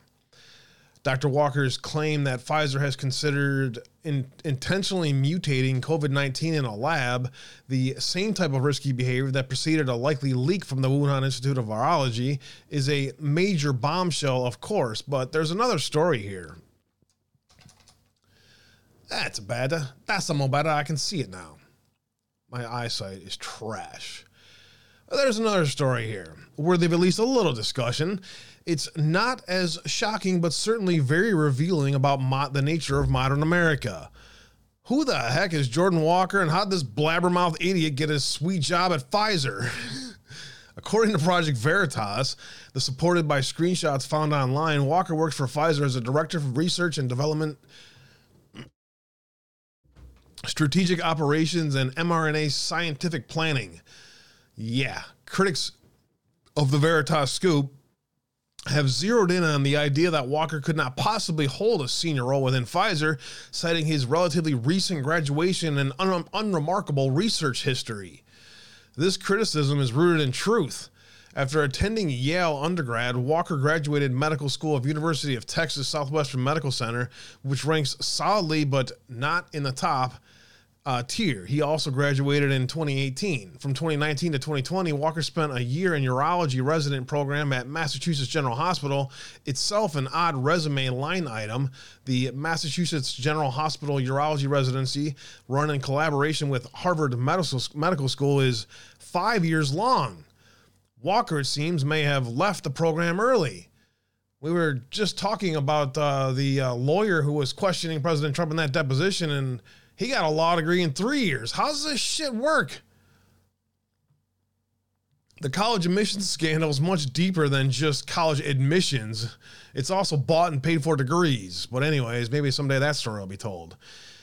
Yet immediately he pivoted to a desirable job at Boston Consulting Group and then picked up a lovely sounding title at Pfizer. In truth, though, as amazing as the title sounds, it's not exceptionally remarkable. Pfizer has a great many directors and senior directors above them, and can be seen by glancing the company's webpage there. Holy crap. There they all are. Senior director, senior director, director, director, director, director. Yeah, yeah, yeah. All too many chiefs and not enough um, Indians. That's that's typical for corporate America. Another reason why I left. Still, it's hardly some awful job. So we have a twenty-something man, a graduate of Yale and a monetarily uh, ranked uh, medical school, who went in, into and then left a Harvard-linked residency, then briefly passed through an ultra-elite consulting company to land a nice but not that nice job at Pfizer, where he immediately spilled disastrously harmful information about his employer to an undercover reporter. Jordan Walker, whatever else he might be said about him, seems oddly unimpressive for his pileup of credentials. But there's another straightforward explanation for all the oddities in Walker's biography. He's a proud product of America's affirmative action industrial complex, which reliably rewards and elevates members of preferred races far above where they would be if they were white or Asian. Ding. Nailed it. Pfizer itself has proudly offered fellowships that literally don't even allow white people to apply for them. The pharmaceutical giant Pfizer offers a prestigious fellowship that bars whites and Asians from applying, trumpeted on the company's website as a bold move to create a workplace for all. Uh, how's your workplace for all working out for you, you fucking idiots? Civil rights are characterizing in a different way as a blatant violation of the law. This Pfizer program is so fla- flagrantly illegal, I seriously wonder how it passed internal review by its general counsel. Because oh, they have everyone else in the S E C and the government bought and paid for to do this as well. And you get rewarded by globalists if they do these things within their companies. That's how. It's called the public-private partnership. That is the New World Order, Agenda twenty thirty, and the Great Reset. You just got to look into it. It's all there. Pfizer's Breakthrough Fellowship offers college students multiple internships, a fully funded master's degree, and several years of employment at a pharmaceutical giant. It also restricts applications to Black and African Americans, as well as Latino, Hispanic, and Native American students. The fellowship requires the fellowship require, requirements state. While Walker doesn't seem to have received the fellowship in question, it's not hard to imagine a company that offers its big desperate to hire the um, melanin enabled whenever it can, even if the ability is shaky. And if Pfizer did that for Walker, it would just be the culmination of a career that has been given racially motivated boosts every step of the way. Obviously, affirmative action to get into Yale undergrad is a given. The school was even slapped with an investigation by the Trump D O J for its racial and discriminatory practices before Biden pulled the plug on it. But perhaps even more than regular I V admissions, medicine as a field is one of the areas where affirmative action is at its most dramatic and most dangerous, showing the MCAT scores and G P As to U S medical schools by race, race and ethnicity from twenty twenty-two to twenty twenty-three. Um... Total MCAT scores. Here we go. Uh, whites, five twelve. Native Hawaiian, Pacific, others, five oh eight. Hispanic, Latino, Spanish, five oh six. Black or African American, five oh five. Asian, five fourteen. And African American or Native American, five oh four, multi-race five eleven, unknown race five thirteen. So anyways, point showing you affirmative action, not exactly great for uh, having the best people in the medical field. No offense. Glancing at the above chart, you might think those differences don't look very dramatic. Uh, five twelve point six point average for whites versus five oh five point seven for blacks, and then just points out of more than five hundred, so what? But this is misleading. MCAT is scored four seventy-two to five twenty-eight. A five oh five is only in the sixty-first percentile of MCAT scores, while five twelve points is in the eighty-third percentile. Asian um, scores ranging from five fourteen are on the eighty-eighth percentile. Just to get a seat in the medical school, whites need, need to be twenty-two percentiles above blacks, and Asians have to be twenty-seven percentiles better. But soon, there may be no MCAT at all. That's right. Why would we want to test in and make sure we have our best and brightest in the medical field? No, no, no. We don't do that anymore in any part of our world. We need to eliminate bias, because that's what it is. It's bias. It has nothing to do with skills. And it's not necessarily by race. Every single different field has standouts of all races. The point is, when you don't allow the standouts to get ahead, you result in mediocrity. Should be common sense for our world, but apparently nothing in our common sense is common sense in our world these days. That's the beginning of the end of it. Measurability is an obstacle to diversity. So measuring ability must go. If the MCAT test ends up going to pass and fail, then it would follow the simple steps of the U S medical licensing exam. Scores on step one of the U S M I L E taken by students from during medical school have long played a central role in which residency students are accepted to. A strong score is crucial for acceptance into the most challenging specialties. Not anymore, though. Now, step one is a pass-fail test. Why? Oh, come on. You know the answer. Of course, U S M L E scores are inversely co- co- correlated, and the odds uh, a medical student will later be disciplined for misconduct as a physician, and MCAT scores, in turn, are correlated with the performance on the U S M I L E. U S M L E, whatever. Oh, I'm just getting through it. In a more sane world, it would be so obvious it would it wouldn't have to be said. People who score better on the MCAT do me- do better in medical school, score better on later exams, and ultimately make better doctors. Whoa, that statement right there just blew my mind, man. As such, if we want to make better medical professionals, we should elevate those with better MCAT scores. But America does the opposite, because we as a nation, we have decided that competency, competency in the practice of medicine, the preservation and the extension of human lives, is a feeble matter compared to the great cause of diversity. It's all situation of the opposite. It's all a situation that is perfectly engineered to produce people like Jordan Walker. Use racial preferences to get into Yale, use racial preferences to get into med school, and then as America's racial reckoning obsession is hitting its absolute peak, use racial preferences to land a rapid sequence of elite jobs that he's not actually good at doing. And right now, left unchecked, it's all getting worse. There's a comforting myth that racial discrimination in the form of affirmative action is just a tiebreaker or a way of elevating those with more promise but less superficial polish. That is how it works. That is now how it works, and has never and never has been. The American affirmative action cult has always been about favoring less able people over more able ones, purely based on skin color or other superficial identity traits. There has been a vague sense of that things uh, uh, for things that really matter. Pure competency will reign supreme. That is a lie too, or alternatively, the management of America's medical system shows that the lives and health of the American masses do not matter. Why do why does America have so many Jordan Walkers? Shrill, hysterical, sinister, incompetent? Because every day we choose to have them. There you go. Great article in today's um, uh, today's Revolver. Did Darren write this one too? It sounds like him. uh, let's see. Who wrote this one? Uh, I'm guessing it was Darren. It's probably staff written, actually. So, yeah, a great article on that front uh, to, to talk about the realities of our world. All right, what time do I got? Man, I got so much more to get to. I'm not going to be able to dig too much into this today, but this is that lawsuit with Bob Woodward that we were talking about when he first talked about this. This is going to be massive when this actually hits.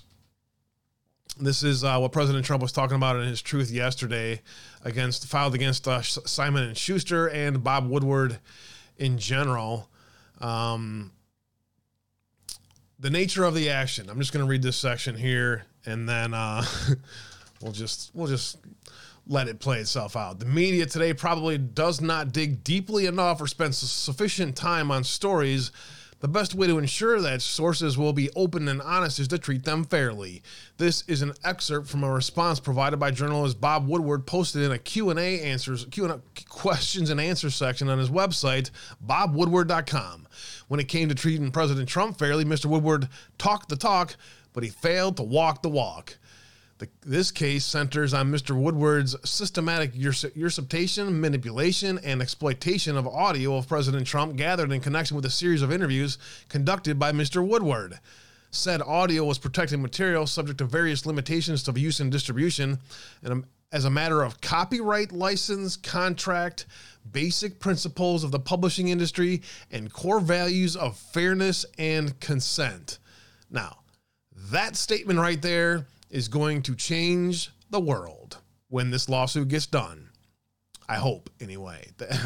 In usurping, manipulating, and exploiting such material, Mister Woodward has acted in concert with S S I, a major publishing company, which brings the work of many authors, including Woodward, to hundreds of countries and territories, and S S I's parent company, Paramount. Individually and collectively, these entities have systematically, blatantly, and unlawfully usurped President Trump's copyright interest, his contractual rights, and the rights as he holds as an interviewee through the publication of an audiobook and other works as set forth, predicated upon the subject audio solely for their own financial gain and without any accounting or recompense to him. Prior to commencing this litigation, President Trump and his counsel confronted defendants with their wrongdoing. However, they brazenly refused to recognize President Trump's copyright and contractual rights. Instead, they proffered various flawed and irrelevant justifications which are unavailing and devoid of any legal merit. Rather than cease their infringement or even account to President Trump, the defendants have doubled down in a, a very a, a vicarious attempt to reap more benefits from their ongoing violation of President Trump's rights. Defendants have converted the audio not only not only into an audiobook, but also into a derivative works, including a C D, paperback, and ebook, again, at the expense of President Trump and without accounting to him. The defendants' on- ongoing concerted efforts to profit off the protected audio recordings and the works that they have distributed derived from the pr- protected audio recordings have caused President Trump to sustain damages, necessitating this institution and this action. The, through this action, President Trump seeks inter alia um, a declaration of his copyright interests in the subject audiobook, C D, paperback, and ebook, and recovery of damages sustained. That is going to be very interesting to see. Now, I thought I heard there was more movement on this case. Uh, this was filed one twenty twenty twenty-three. Um, and I have not seen, if you, if anyone out there has seen more movement in that case, can you let me know real quick? But I haven't had a chance to dig on it, and I got to keep moving because I'm running out of time. And I got another another dig on uh, my Russia I need to talk about here in just a moment as well. Thanks, guys, for being here today. Putsy Will, great to see you out there. R P four L and uh, many others out there. Knock My Socks Off, great to see you as well. Rumble crowds out there lurking, listening, and hanging out as well. Vector, good to see you. Hope all is well, Vector. God bless you. Thanks for being here today. Appreciate that. I saw Bales was in the house. Good to see you, Bales. What's good? Twitch crowd still hanging in there. How you guys doing? Much love. Hello, Jane. How you how you doing today? Great to see you. How, how are you? How are you? How are you? Comfortably numb, hanging out as well. Uh, great to see you guys hanging out today. Much love. Ranger Billy, Cloaked Unseen, Pleepusful, and Bales. I missed those. Thank you very much, guys. Appreciate you guys for the gold pill love. Down home, much love. Throwing you something back at you. I appreciate you. All right, let me keep it moving here today. El Chapo's son had an anti-aircraft gun in his bedroom. Just thought I'd let you know. Just thought you might be interested in that. I don't, I'm just like, huh? Ovidio Guzman, one of the sons of the drug lord Joaquin El Chapo Guzman, was captured earlier this month in a gunfight between hundreds of his henchmen, and the Mexican army was ready for war. Remember that about a month ago, we I saw reports from down under, down yonder, I should say, that there was some type of Mexican um, army operation in Sinaloa, and there was nothing leaked. And all they said is that there was a major operation, and it was nothing else was said. So I'm like, huh. Well, guess what? Here's what happened. When the Mexican army um, engaged his whole group of henchmen, that found forty-seven weapons, including some very high powerful weapon, high-powered weapons and anti-aircraft guns. These type of guns can't be sold at any store, so we are finding out who sold them. Mexico's Foreign Minister Marcelo Ebrard said during Congress meeting on Monday. I wonder, I wonder where, huh? Does it, you guys, anybody out there in my chat know who who's who's engaged in weapons trafficking? Do we know? Remind me. I'm trying to remember. Oh yeah, that's right. The clowns in America. Paulie, thank you for the ship, my friend. Thanks for the cookie, Joe. How big was this bedroom? uh, looks like it's pretty big uh, from the from that picture there. Anyway. Um, He said that the weapons seized inside Guzman's house were traced back to the same U S gun manufacturer sued last year by the Mexican government. He blamed them for arming these individuals, even though we all know how this shit works. It's the government and N G Os who make this shit happen. But they're going after the gun manufacturers, as always. Anyways, uh, when we were talking about how that, uh, that guy in Chicago worked a deal, and then right after that uh, news announcement hit, we heard about this military operation happening down there with uh, El Chapo's son, and boom, there you go. There's the summary of that. Ukraine corruption scandal stokes long-standing aid concerns in the United States. The New York Times put an article out with that headline. Ukraine corruption scandal stokes long-standing aid concerns in the United States. And then they proceeded to write a cover-up as, as if it were written by the clowns in America. This shakeup in Kiev sends a strong signal to others who would try to rip off this war effort and is important for the future of Ukraine, said puppet Victoria Nuland. Yeah, fucking right. That's what actually happened. No. What actually happened was is... Um, Uh, globalist seizing more power and getting rid of those that may not uh, want to play the game. Anyway, that was the headline. And so what's interesting is, is there's truth to that headline, right? It's just hilarious though, excuse me, that as you can see, a top State Department official says the ouster of several Ukrainian officials this week after corruption charges sends a very strong signal. Yeah, but it's not the signal that uh, that's for freedom. It's about it's a it's a signal of consolidating power is what that is. It's also a signal to uh, Putin. So that's really what this all is, as far as the geopolitics of it all. But look at I mean just I mean just like every other thing.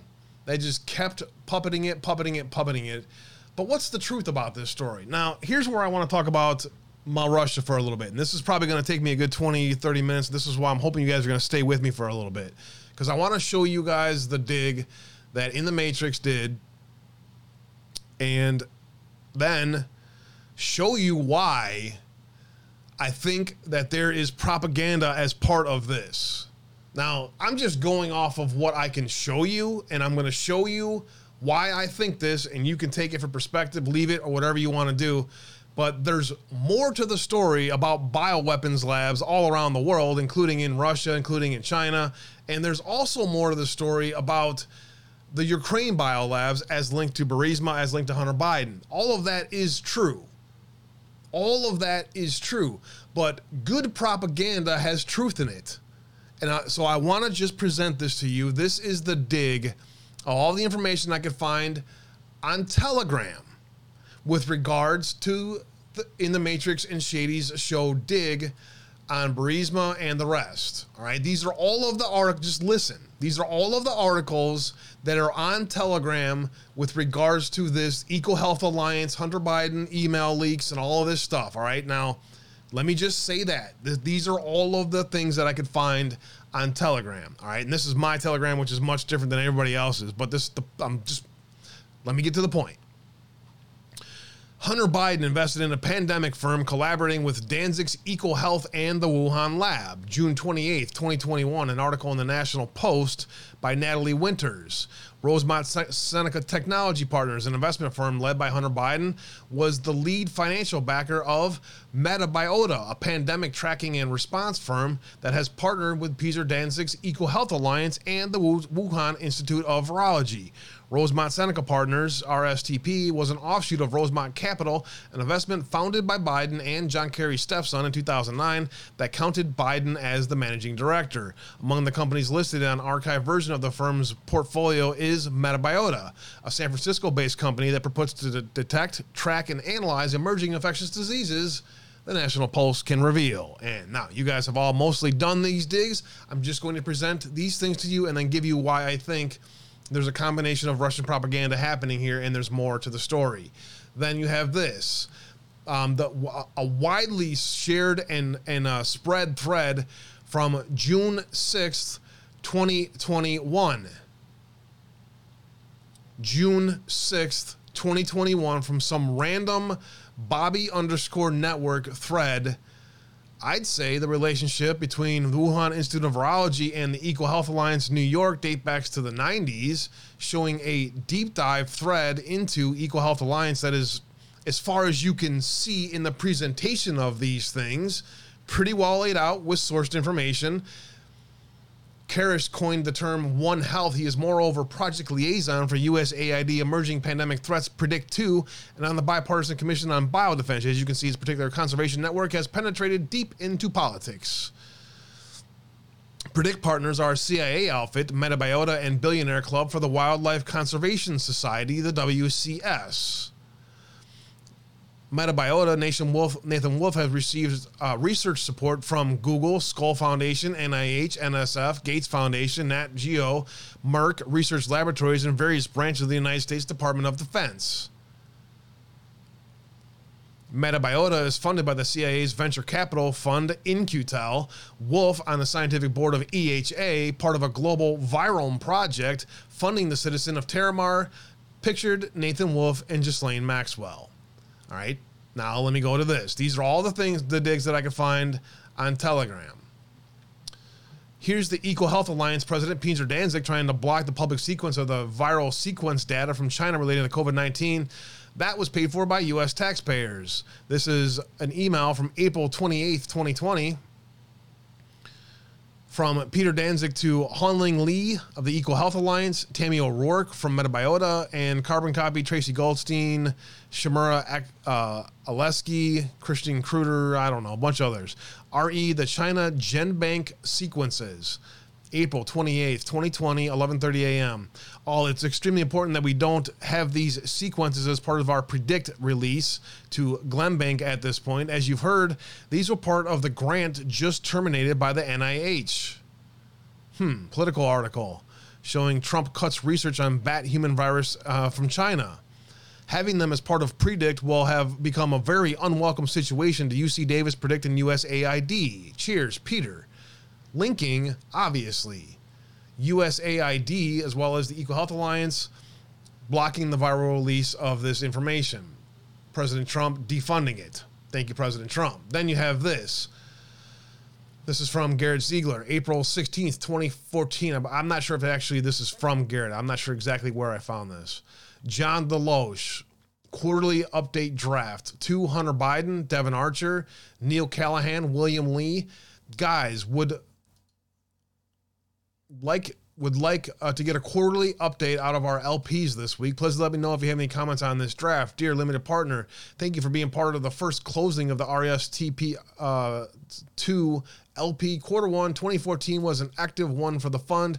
We closed two new investments in quarter one, including Council and Metabiota. Council gives millions of men and women across Uh, access to vital information about their bodies to make informed choices about their lives. This company, which our partnership has significant experience, as we invested in their first institutional Series B round from the first fund of twenty eleven. Those of you who have done the dig on Counsel, C O U N S Y L, know that shit's straight fucking evil. Literally. We also had a first institutional round in Metabiota. As you can see there, you probably can't see it very well, but I can't make this any bigger.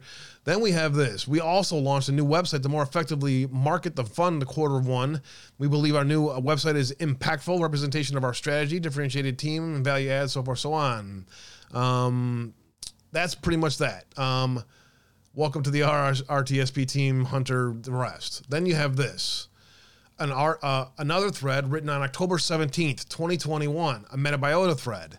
Again, October seventeenth, twenty twenty-one, produces bioagents under the diplomatic cover at secret labs and then sells pandemic insurance and trackers to help countries to get ahead of what they're putting out.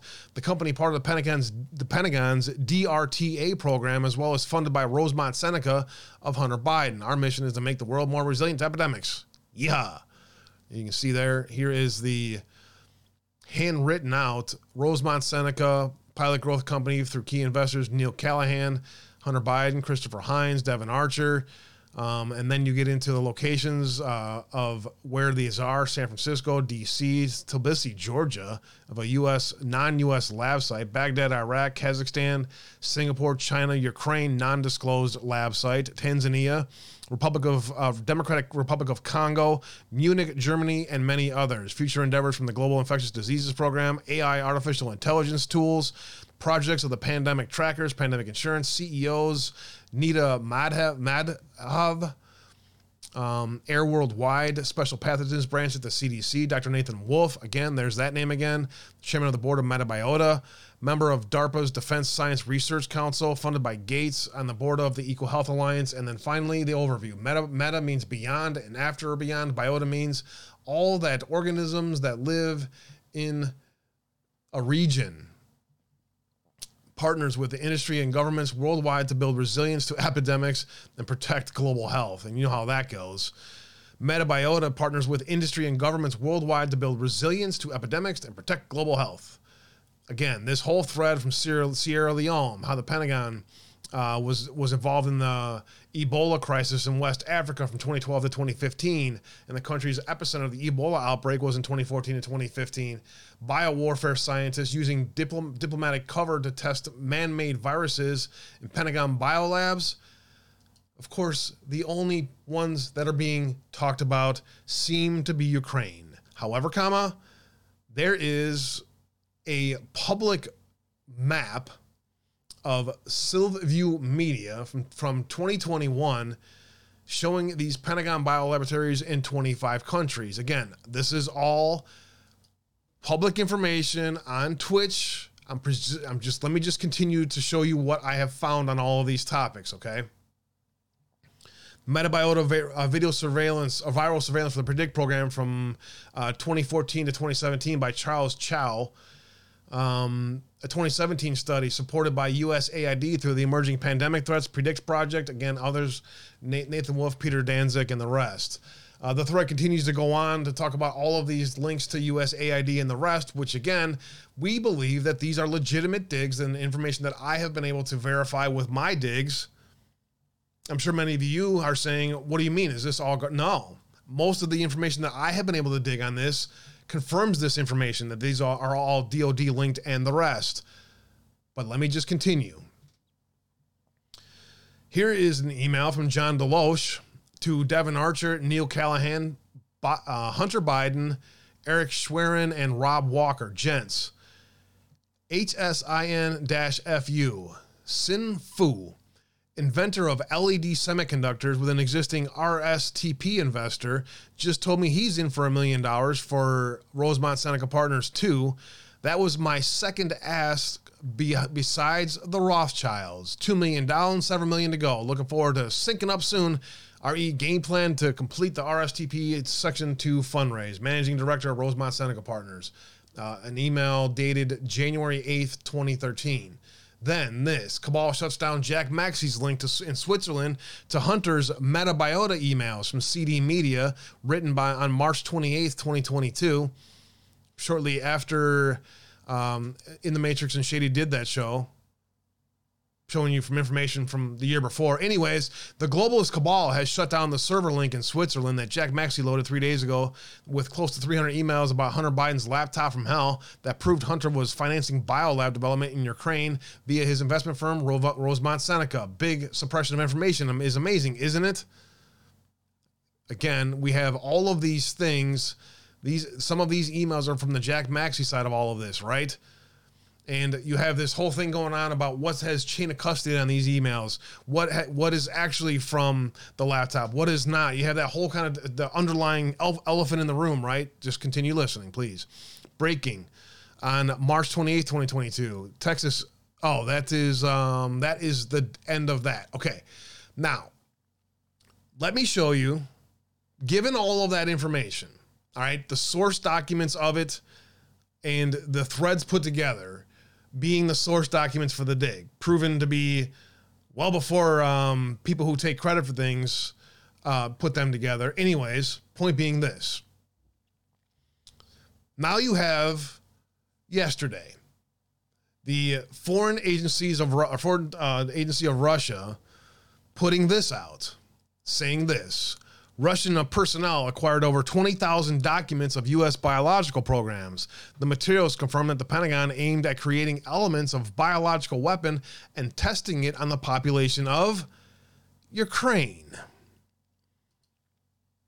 It shows the names of an N G O of Labyrinth in Ukraine, um, a University of Tennessee Health Sciences Center, Colleen Jansen. You have... Um, Louis Von Thayer, president and C E O of Battelle, expert in infectious diseases. Ashley Lucas for public health advisor in Orlando, a recruitment com- company for federal agencies. Um, World uh, W H O county office in Lugansk in Ukraine, ambassador of American Society of Microbiology at Kazakhstan. Um, Eric Bortz, virologist uh, at the University of Anchorage. Um, and then David Garcia, Center of Military Medicine from Battelle. Anna Gibson, Metabiota. Persons involved in U S military biological research in, in Ukraine as sent out by Russia. Then you have this, the transfer of unfinished Ukrainian projects to third world countries, a summary of over twenty thousand documents, survey of biological and medical laboratories, collection of eyewitness testimony, talking about the D T R A, Defense Threat Reduction Agency, as shown in the thread that I just showed you, sent over to Black and Veatch Special Projects Corporation, to the U S Department of Energy, th- then to the Agency of International Development, U S A I D, through the Pacific Northwest National Laboratory, uh, and as well as the twenty-five million dollars from M S C A for Ukraine, long-term program to support Ukrainian researchers by the Polish Academy of Sciences and the United States Academy of twenty twenty-two, six hundred thousand dollars. You have the outbreak of Rift Valley fever in the area of the Naval Medical Research Unit three, NAMRU three, in the Rift Valley fever epidemic in Egypt that broke out in nineteen seventy-seven north of Cairo, where eighteen thousand people got sick. It has a link to the Naval Medical Research Unit and NAMRU three, as well as the Rift Valley Fever Acute uh, Transmissible Aerovirus Disease, and showing the spread throughout Africa for this specific disease. The next slide shows this. Testing of medicinal products on Ukrainian citizens, use of psychostimulants and narcotics by the A F U military. Volunteers are smuggling unlicensed morphine to Ukrainian front lines. Um... This is a bunch of clinical research on the top left here. The Military Institute of Taras Shevchenko, National University of Kiev. Um, this here is PEPFAR, President's Emergency Action for AIDS Relief. PEPFAR um, aims to reduce the incidence of H I V and AIDS. As you guys know, we have done the digs on that as well. U P eight Project, study of the, uh, the prevalence of the Crimean Congo hemorrhagic fever virus. And then documents and clinics, medicines, pharmaceutical, clinical, diagnostic center from Rabiensk L P R or something close to that. Um, landfill biometrics and output records by I can't see that, what that says there. That's a summary of the documents released by Russia's foreign ministry today or yesterday. Now, can I just present this? All of the, all, all propaganda has truth in it, right? All propaganda has truth in it, but it's still propaganda, which means we don't have the full picture of all of this stuff. We don't. And in fact, the information that, as you can see, appears to me to be a summary of artificial intelligence story written by Telegram. That's what this looks like to me. This looks like an artificial intelligence story written through Telegram data, which means something's off here. Something is very off here with, with this whole BioLabs dig. And I, I don't know why. I, I, I'm not, I'm not, I'm not saying I, I know the truth of all of this. I'm, I'm not saying I've done deeper digs to know as much as maybe somebody knows about all this. Fine, good for you. You've done a deeper dive on all this stuff. I'm giving I'm giving you a thirty thousand, forty thousand foot view look at all of this stuff. And what I see here is the Marxist playbook at work. Demean all agencies, distrust in all agencies, distrust in the government, distrust in everything around you, create chaos daily, create propaganda daily, constantly make people question the government. Meanwhile, all of the shiny objects that are appointed all around this Russia story, around BioLabs. Something is not quite right with it all, and I'm not quite sure what it is. I've just been watching this all play itself out. This is the first time I've even talked about Metabiota on this show. The dig is very interesting. I've done the dig. I did the research on Rosemont Seneca. I've done the dig on all this stuff. I know the links are all there. They're all there. In the for the public to see, right? What? How is that? Po- There's blatant criminal behavior and proof of treason being presented to us. How is this in the public sphere? And if it's in the public sphere, how much justice can we expect from it? Is really where I want to go with that discussion. But anyways, I hope you see why that I how I see things in a different way with regards to that story. I don't know, man. I just that's just how I see it. So tell me what you guys think out there about that angle. If it's being talked about in the public, do you expect a grand jury to be talking about it too? Where are these leaks coming from and why? That's what I just can't get past that. Something's not right about all of this stuff. The document scandal, the Biden's in this, the Bi- this whole thing.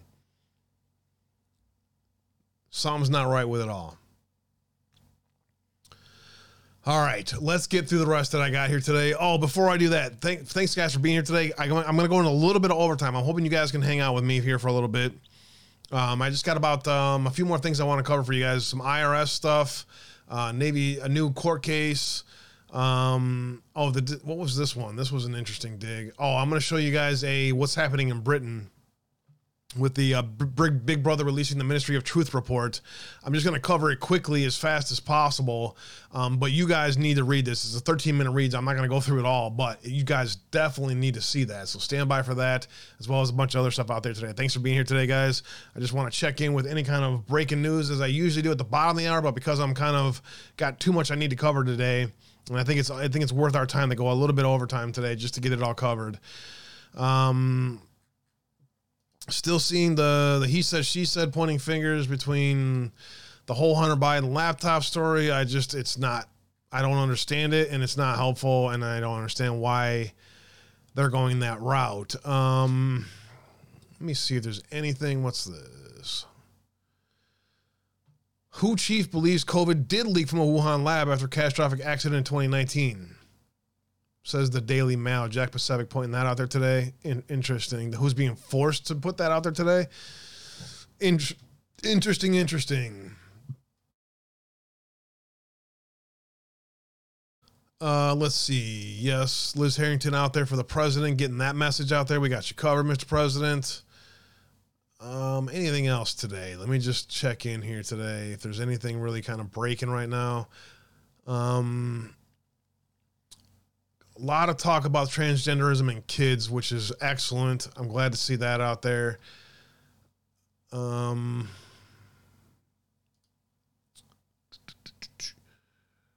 uh, let me see. Your Biden administration preparing another two point two billion dollars weapons package to Ukraine. Oh boy. Biden says he's currently views global warming as a greater threat than whatever, dummy.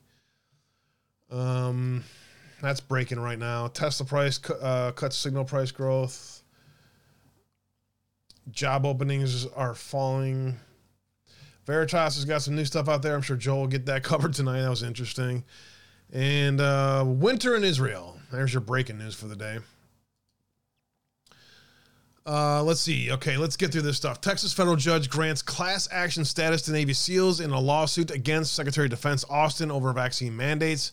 That dropped on March twenty-eighth, twenty twenty-two.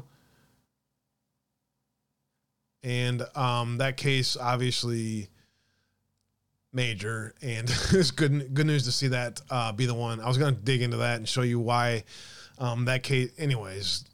That's uh, old news already. Uh, secretive British intelligence units censor government's critics by labeling them misinformation. A Disinformation Chronicle thread uh, by Paul D. Thacker.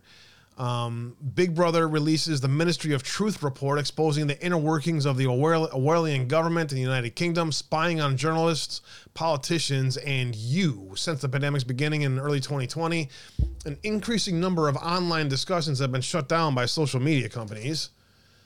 Lots of discussion on this recently, obviously. Labeled disinformation or conspiracy theory, although these companies determine the truth remains a black box. In many cases, social media companies got it wrong and censored information as, as false when it actually is true. Natural immunity does protect against the virus. COVID nineteen vaccines never stop transmission. The evidence shows that the pandemic might have started from a lab in Wuhan, China. Now the W H O's, the World Health Organization today is admitting it. But now it's becoming clear that, that is what it's becoming clear that it was the government's that were working behind the scenes to shut down public debate, communicating secretly with social media companies, urging them to censor views and criticize that criticize government policy. In one example, a Facebook fact checker with a long history of getting their facts wrong, labeled as misleading an investigation I wrote about problems with Pfizer's clinical trial for the COVID nineteen vaccine. We recently learned from internal White House emails that this fact uh, that this fact check happened after Facebook had struck a deal with the Biden administration to attack true information that ran counter to the administration's own vaccine policies. The same government intrusion into social media companies is also happening in the United Kingdom. According to a new report, Big Brother Watch released over the weekend, the Ministry of Truth, a secretive government unit's spying on your speech, referencing internal government documents. The reports document the report documents secretive Whitehall units that have been monitoring online critics of public po- of government policies, including M Ps, academics, journalists, human rights campaigners, and the public, all under the guise of combating misinformation. Big Brother Watch is a United Kingdom civil liberties group that works to defend privacy and roll back the growing surveillance state. To discuss the, what's in their new report, I caught up with Silky Carlo, the group's director, to discuss this more. And this thread puts that um, puts that discussion together here for you guys to so that you can see it for yourselves. Um, let me see here. A couple, another couple of paragraphs here. During the pandemic, quote, you can listen to the people's personal experiences and to the best medical academic at Oxford, Carlo explains, but this is happening through a small number of social media platforms that are in bed with the government, which has accumulative secret resources to control those platforms beyond the limits of the law. Speaking with me at Big Brother's uh, Big, Big Brother's Watch office, Carlo noted that labeling some speech as misinformation has become a convenient vehicle for the British government to investigate and degenerate views that are critical of government policies. This interview was con- con- condensed and edited for clarity. Condensed. Do me a favor. Grab that link. Spread that real far and wide. Especially to my friends across the pond over there. we all know it's not just the United States government that has been weaponized against its citizens. It's the, it's the governments around the world, Nazi Marxist governments around the world that are weaponized against the United States people. What else is new? All right, I might be able to actually get through the rest of the show here in the next uh, five minutes or so. Thanks, guys, for hanging out for a little bit of overtime. Appreciate you all very much. Thanks for being here today. Uh, Prodowitz faces, um, so this uh, judge that got um, in Wisconsin that um, was never actually elected, Janet Prodowitz, violated state code of judicial conduct, has been served with a judicial complaint. I'm going to keep an eye on that there in Wisconsin. That scumbag is one of the Nazi scum, scumbags of the world for sure. I R S says millions of Americans don't realize they're eligible for a tax credit. Yeah, guess what? Tax season's upon us. We ought to start getting our shit together here. The I R S issued a remainder of millions of Americans eligible for a tax credit last year that averaged more than two thousand dollars, but only twenty percent of those entitled to the money claimed it, because they don't realize they are eligible. The Earned Income Tax Credit was approved by Congress in nineteen seventy-five. The tax credit is administered by the I R S, which states that in twenty twenty-two, roughly thirty-one eligible million, eligible Americans received about sixty-four billion dollars in Earned Income Tax Credit payments. The tax credit amounted to more than two thousand dollars per person. The I R S estimates that twenty percent of eligible taxpayers don't claim the Earned Income, income Tax Credit. Um, those are... Um, People, traditionally, uh, non-traditional homes, such as a grandparent raising a grandchild, uh, those whose earnings declined or whose marital or parental status have changed, people living in rural areas, veterans and self-employed, and those with earnings below the tax return filing, filing requirement. In particular, people who have experienced a major life change in the past year, and their job, marital status, new child, or others may qualify for the first time. Heads up on that. Secondarily, from the I R S, there's this. Experts warn that a new I R S tax rule are a double whammy for families. That's right. Biden's fucking us in the drive-through again. There are four main reasons that that will cause twenty twenty-two's returns to be smaller. First, no more stimulus checks. Second, that is what's called an enha- enhanced child ta- tax credit. That's gone. Third reason is the pandemic-era tax break for charitable de- deductions was killed last year. And then finally, the fourth reason is some individuals might face taxes on investment gains. So, plan on paying more taxes this year than you have probably in the past decade at least. Just watch. Back in the news today, suing Health and Human Services for Surgeon General's office contact with big tech about COVID nineteen vaccines. Very, very interesting. Judicial Watch continues to do the hard work that um, to try to help us save this country. God bless them for it, and thank God they're there. Finally, checking in with F C C E D today to see if there's anything new over there. U S arresting Bitlazzo, co-founder, for over uh, alleged seven hundred million dollars of processed illicit funds. Uh, that is the latest one. U K charges ex-Janus analyst with insider dealing and money laundering, and those are the latest two over there at F C C E D. We're checking in with the Department of Justice to see if they figured out how to do justice. I doubt it. Additional four charged with a connection to the plot to kill a Haitian president. Hmm, interesting. Justice Department observes National Human Trafficking Prevention Month. Michigan man convicted of charges of providing material support to ISIS, and a former Florida C E O pr- uh, sent to prison for tax evasion. Two Florida doctors convicted in a thirty-one million dollars Medicare fraud scheme. Cons- conspirators sentenced to a multi-million dollar reptile smuggling scheme. And that's about all I see in the Department of Justice. Here you go, guys. Thank you all for being here today for a little bit of overtime. We got through it faster than I thought. I was going to read more of that uh, article, but uh, in the interest of time, I'll let you guys go head out today. Thank you all for being here today. Everyone over there on the Foxhole, Tracy, Knock My Socks Off, Bitch Toria, and the rest of you guys, much love and God bless you all. Tiger Network, thanks for being here today, guys. Everyone lurking and listening over there, do me a favor, spread those links far and wide. Everyone over there on Rumble, much love and God bless you guys. Vector, The Diligent, Glenn, all the lurkers and listeners, Sausage Launcher, J D Rich, uh, Zelensky, Caleb Zelensky, um, who else? Beachside was in the house. Great to see you so far. Great, best pillows so far. I I agree. They are the best pillows that I've ever had, and that's why I, I promote them, because I I have two of those wonderful My Pillows. Indeed, Twitch crowd, thanks again for everything today, guys. Uh, still seventeen of you out there. Uh, let's see here. Let's go see. Let's go see what Pags is up to, huh? How's that sound? Thanks for being here, Twitch crowd. Much love and God bless you all. I appreciate you guys very much. Pill crowd, thanks for being here today, guys. Ben Q Lurkin, Bitchtoria, and many others. Knock my socks off. Much love and God bless you all. See you guys back here tomorrow for another edition of Uncensored Abe. Don't forget Thursday, probably no show or a late show. Eh, same old shit. God bless you all. See you guys tomorrow. Keep the prayers coming. God bless you. Treat the word impossible as nothing more than motivation. Relish the opportunity to be an outsider. Embrace that label. Being an outsider is fine. Embrace the label. Because it's the outsiders who change the world and who make a real and lasting difference.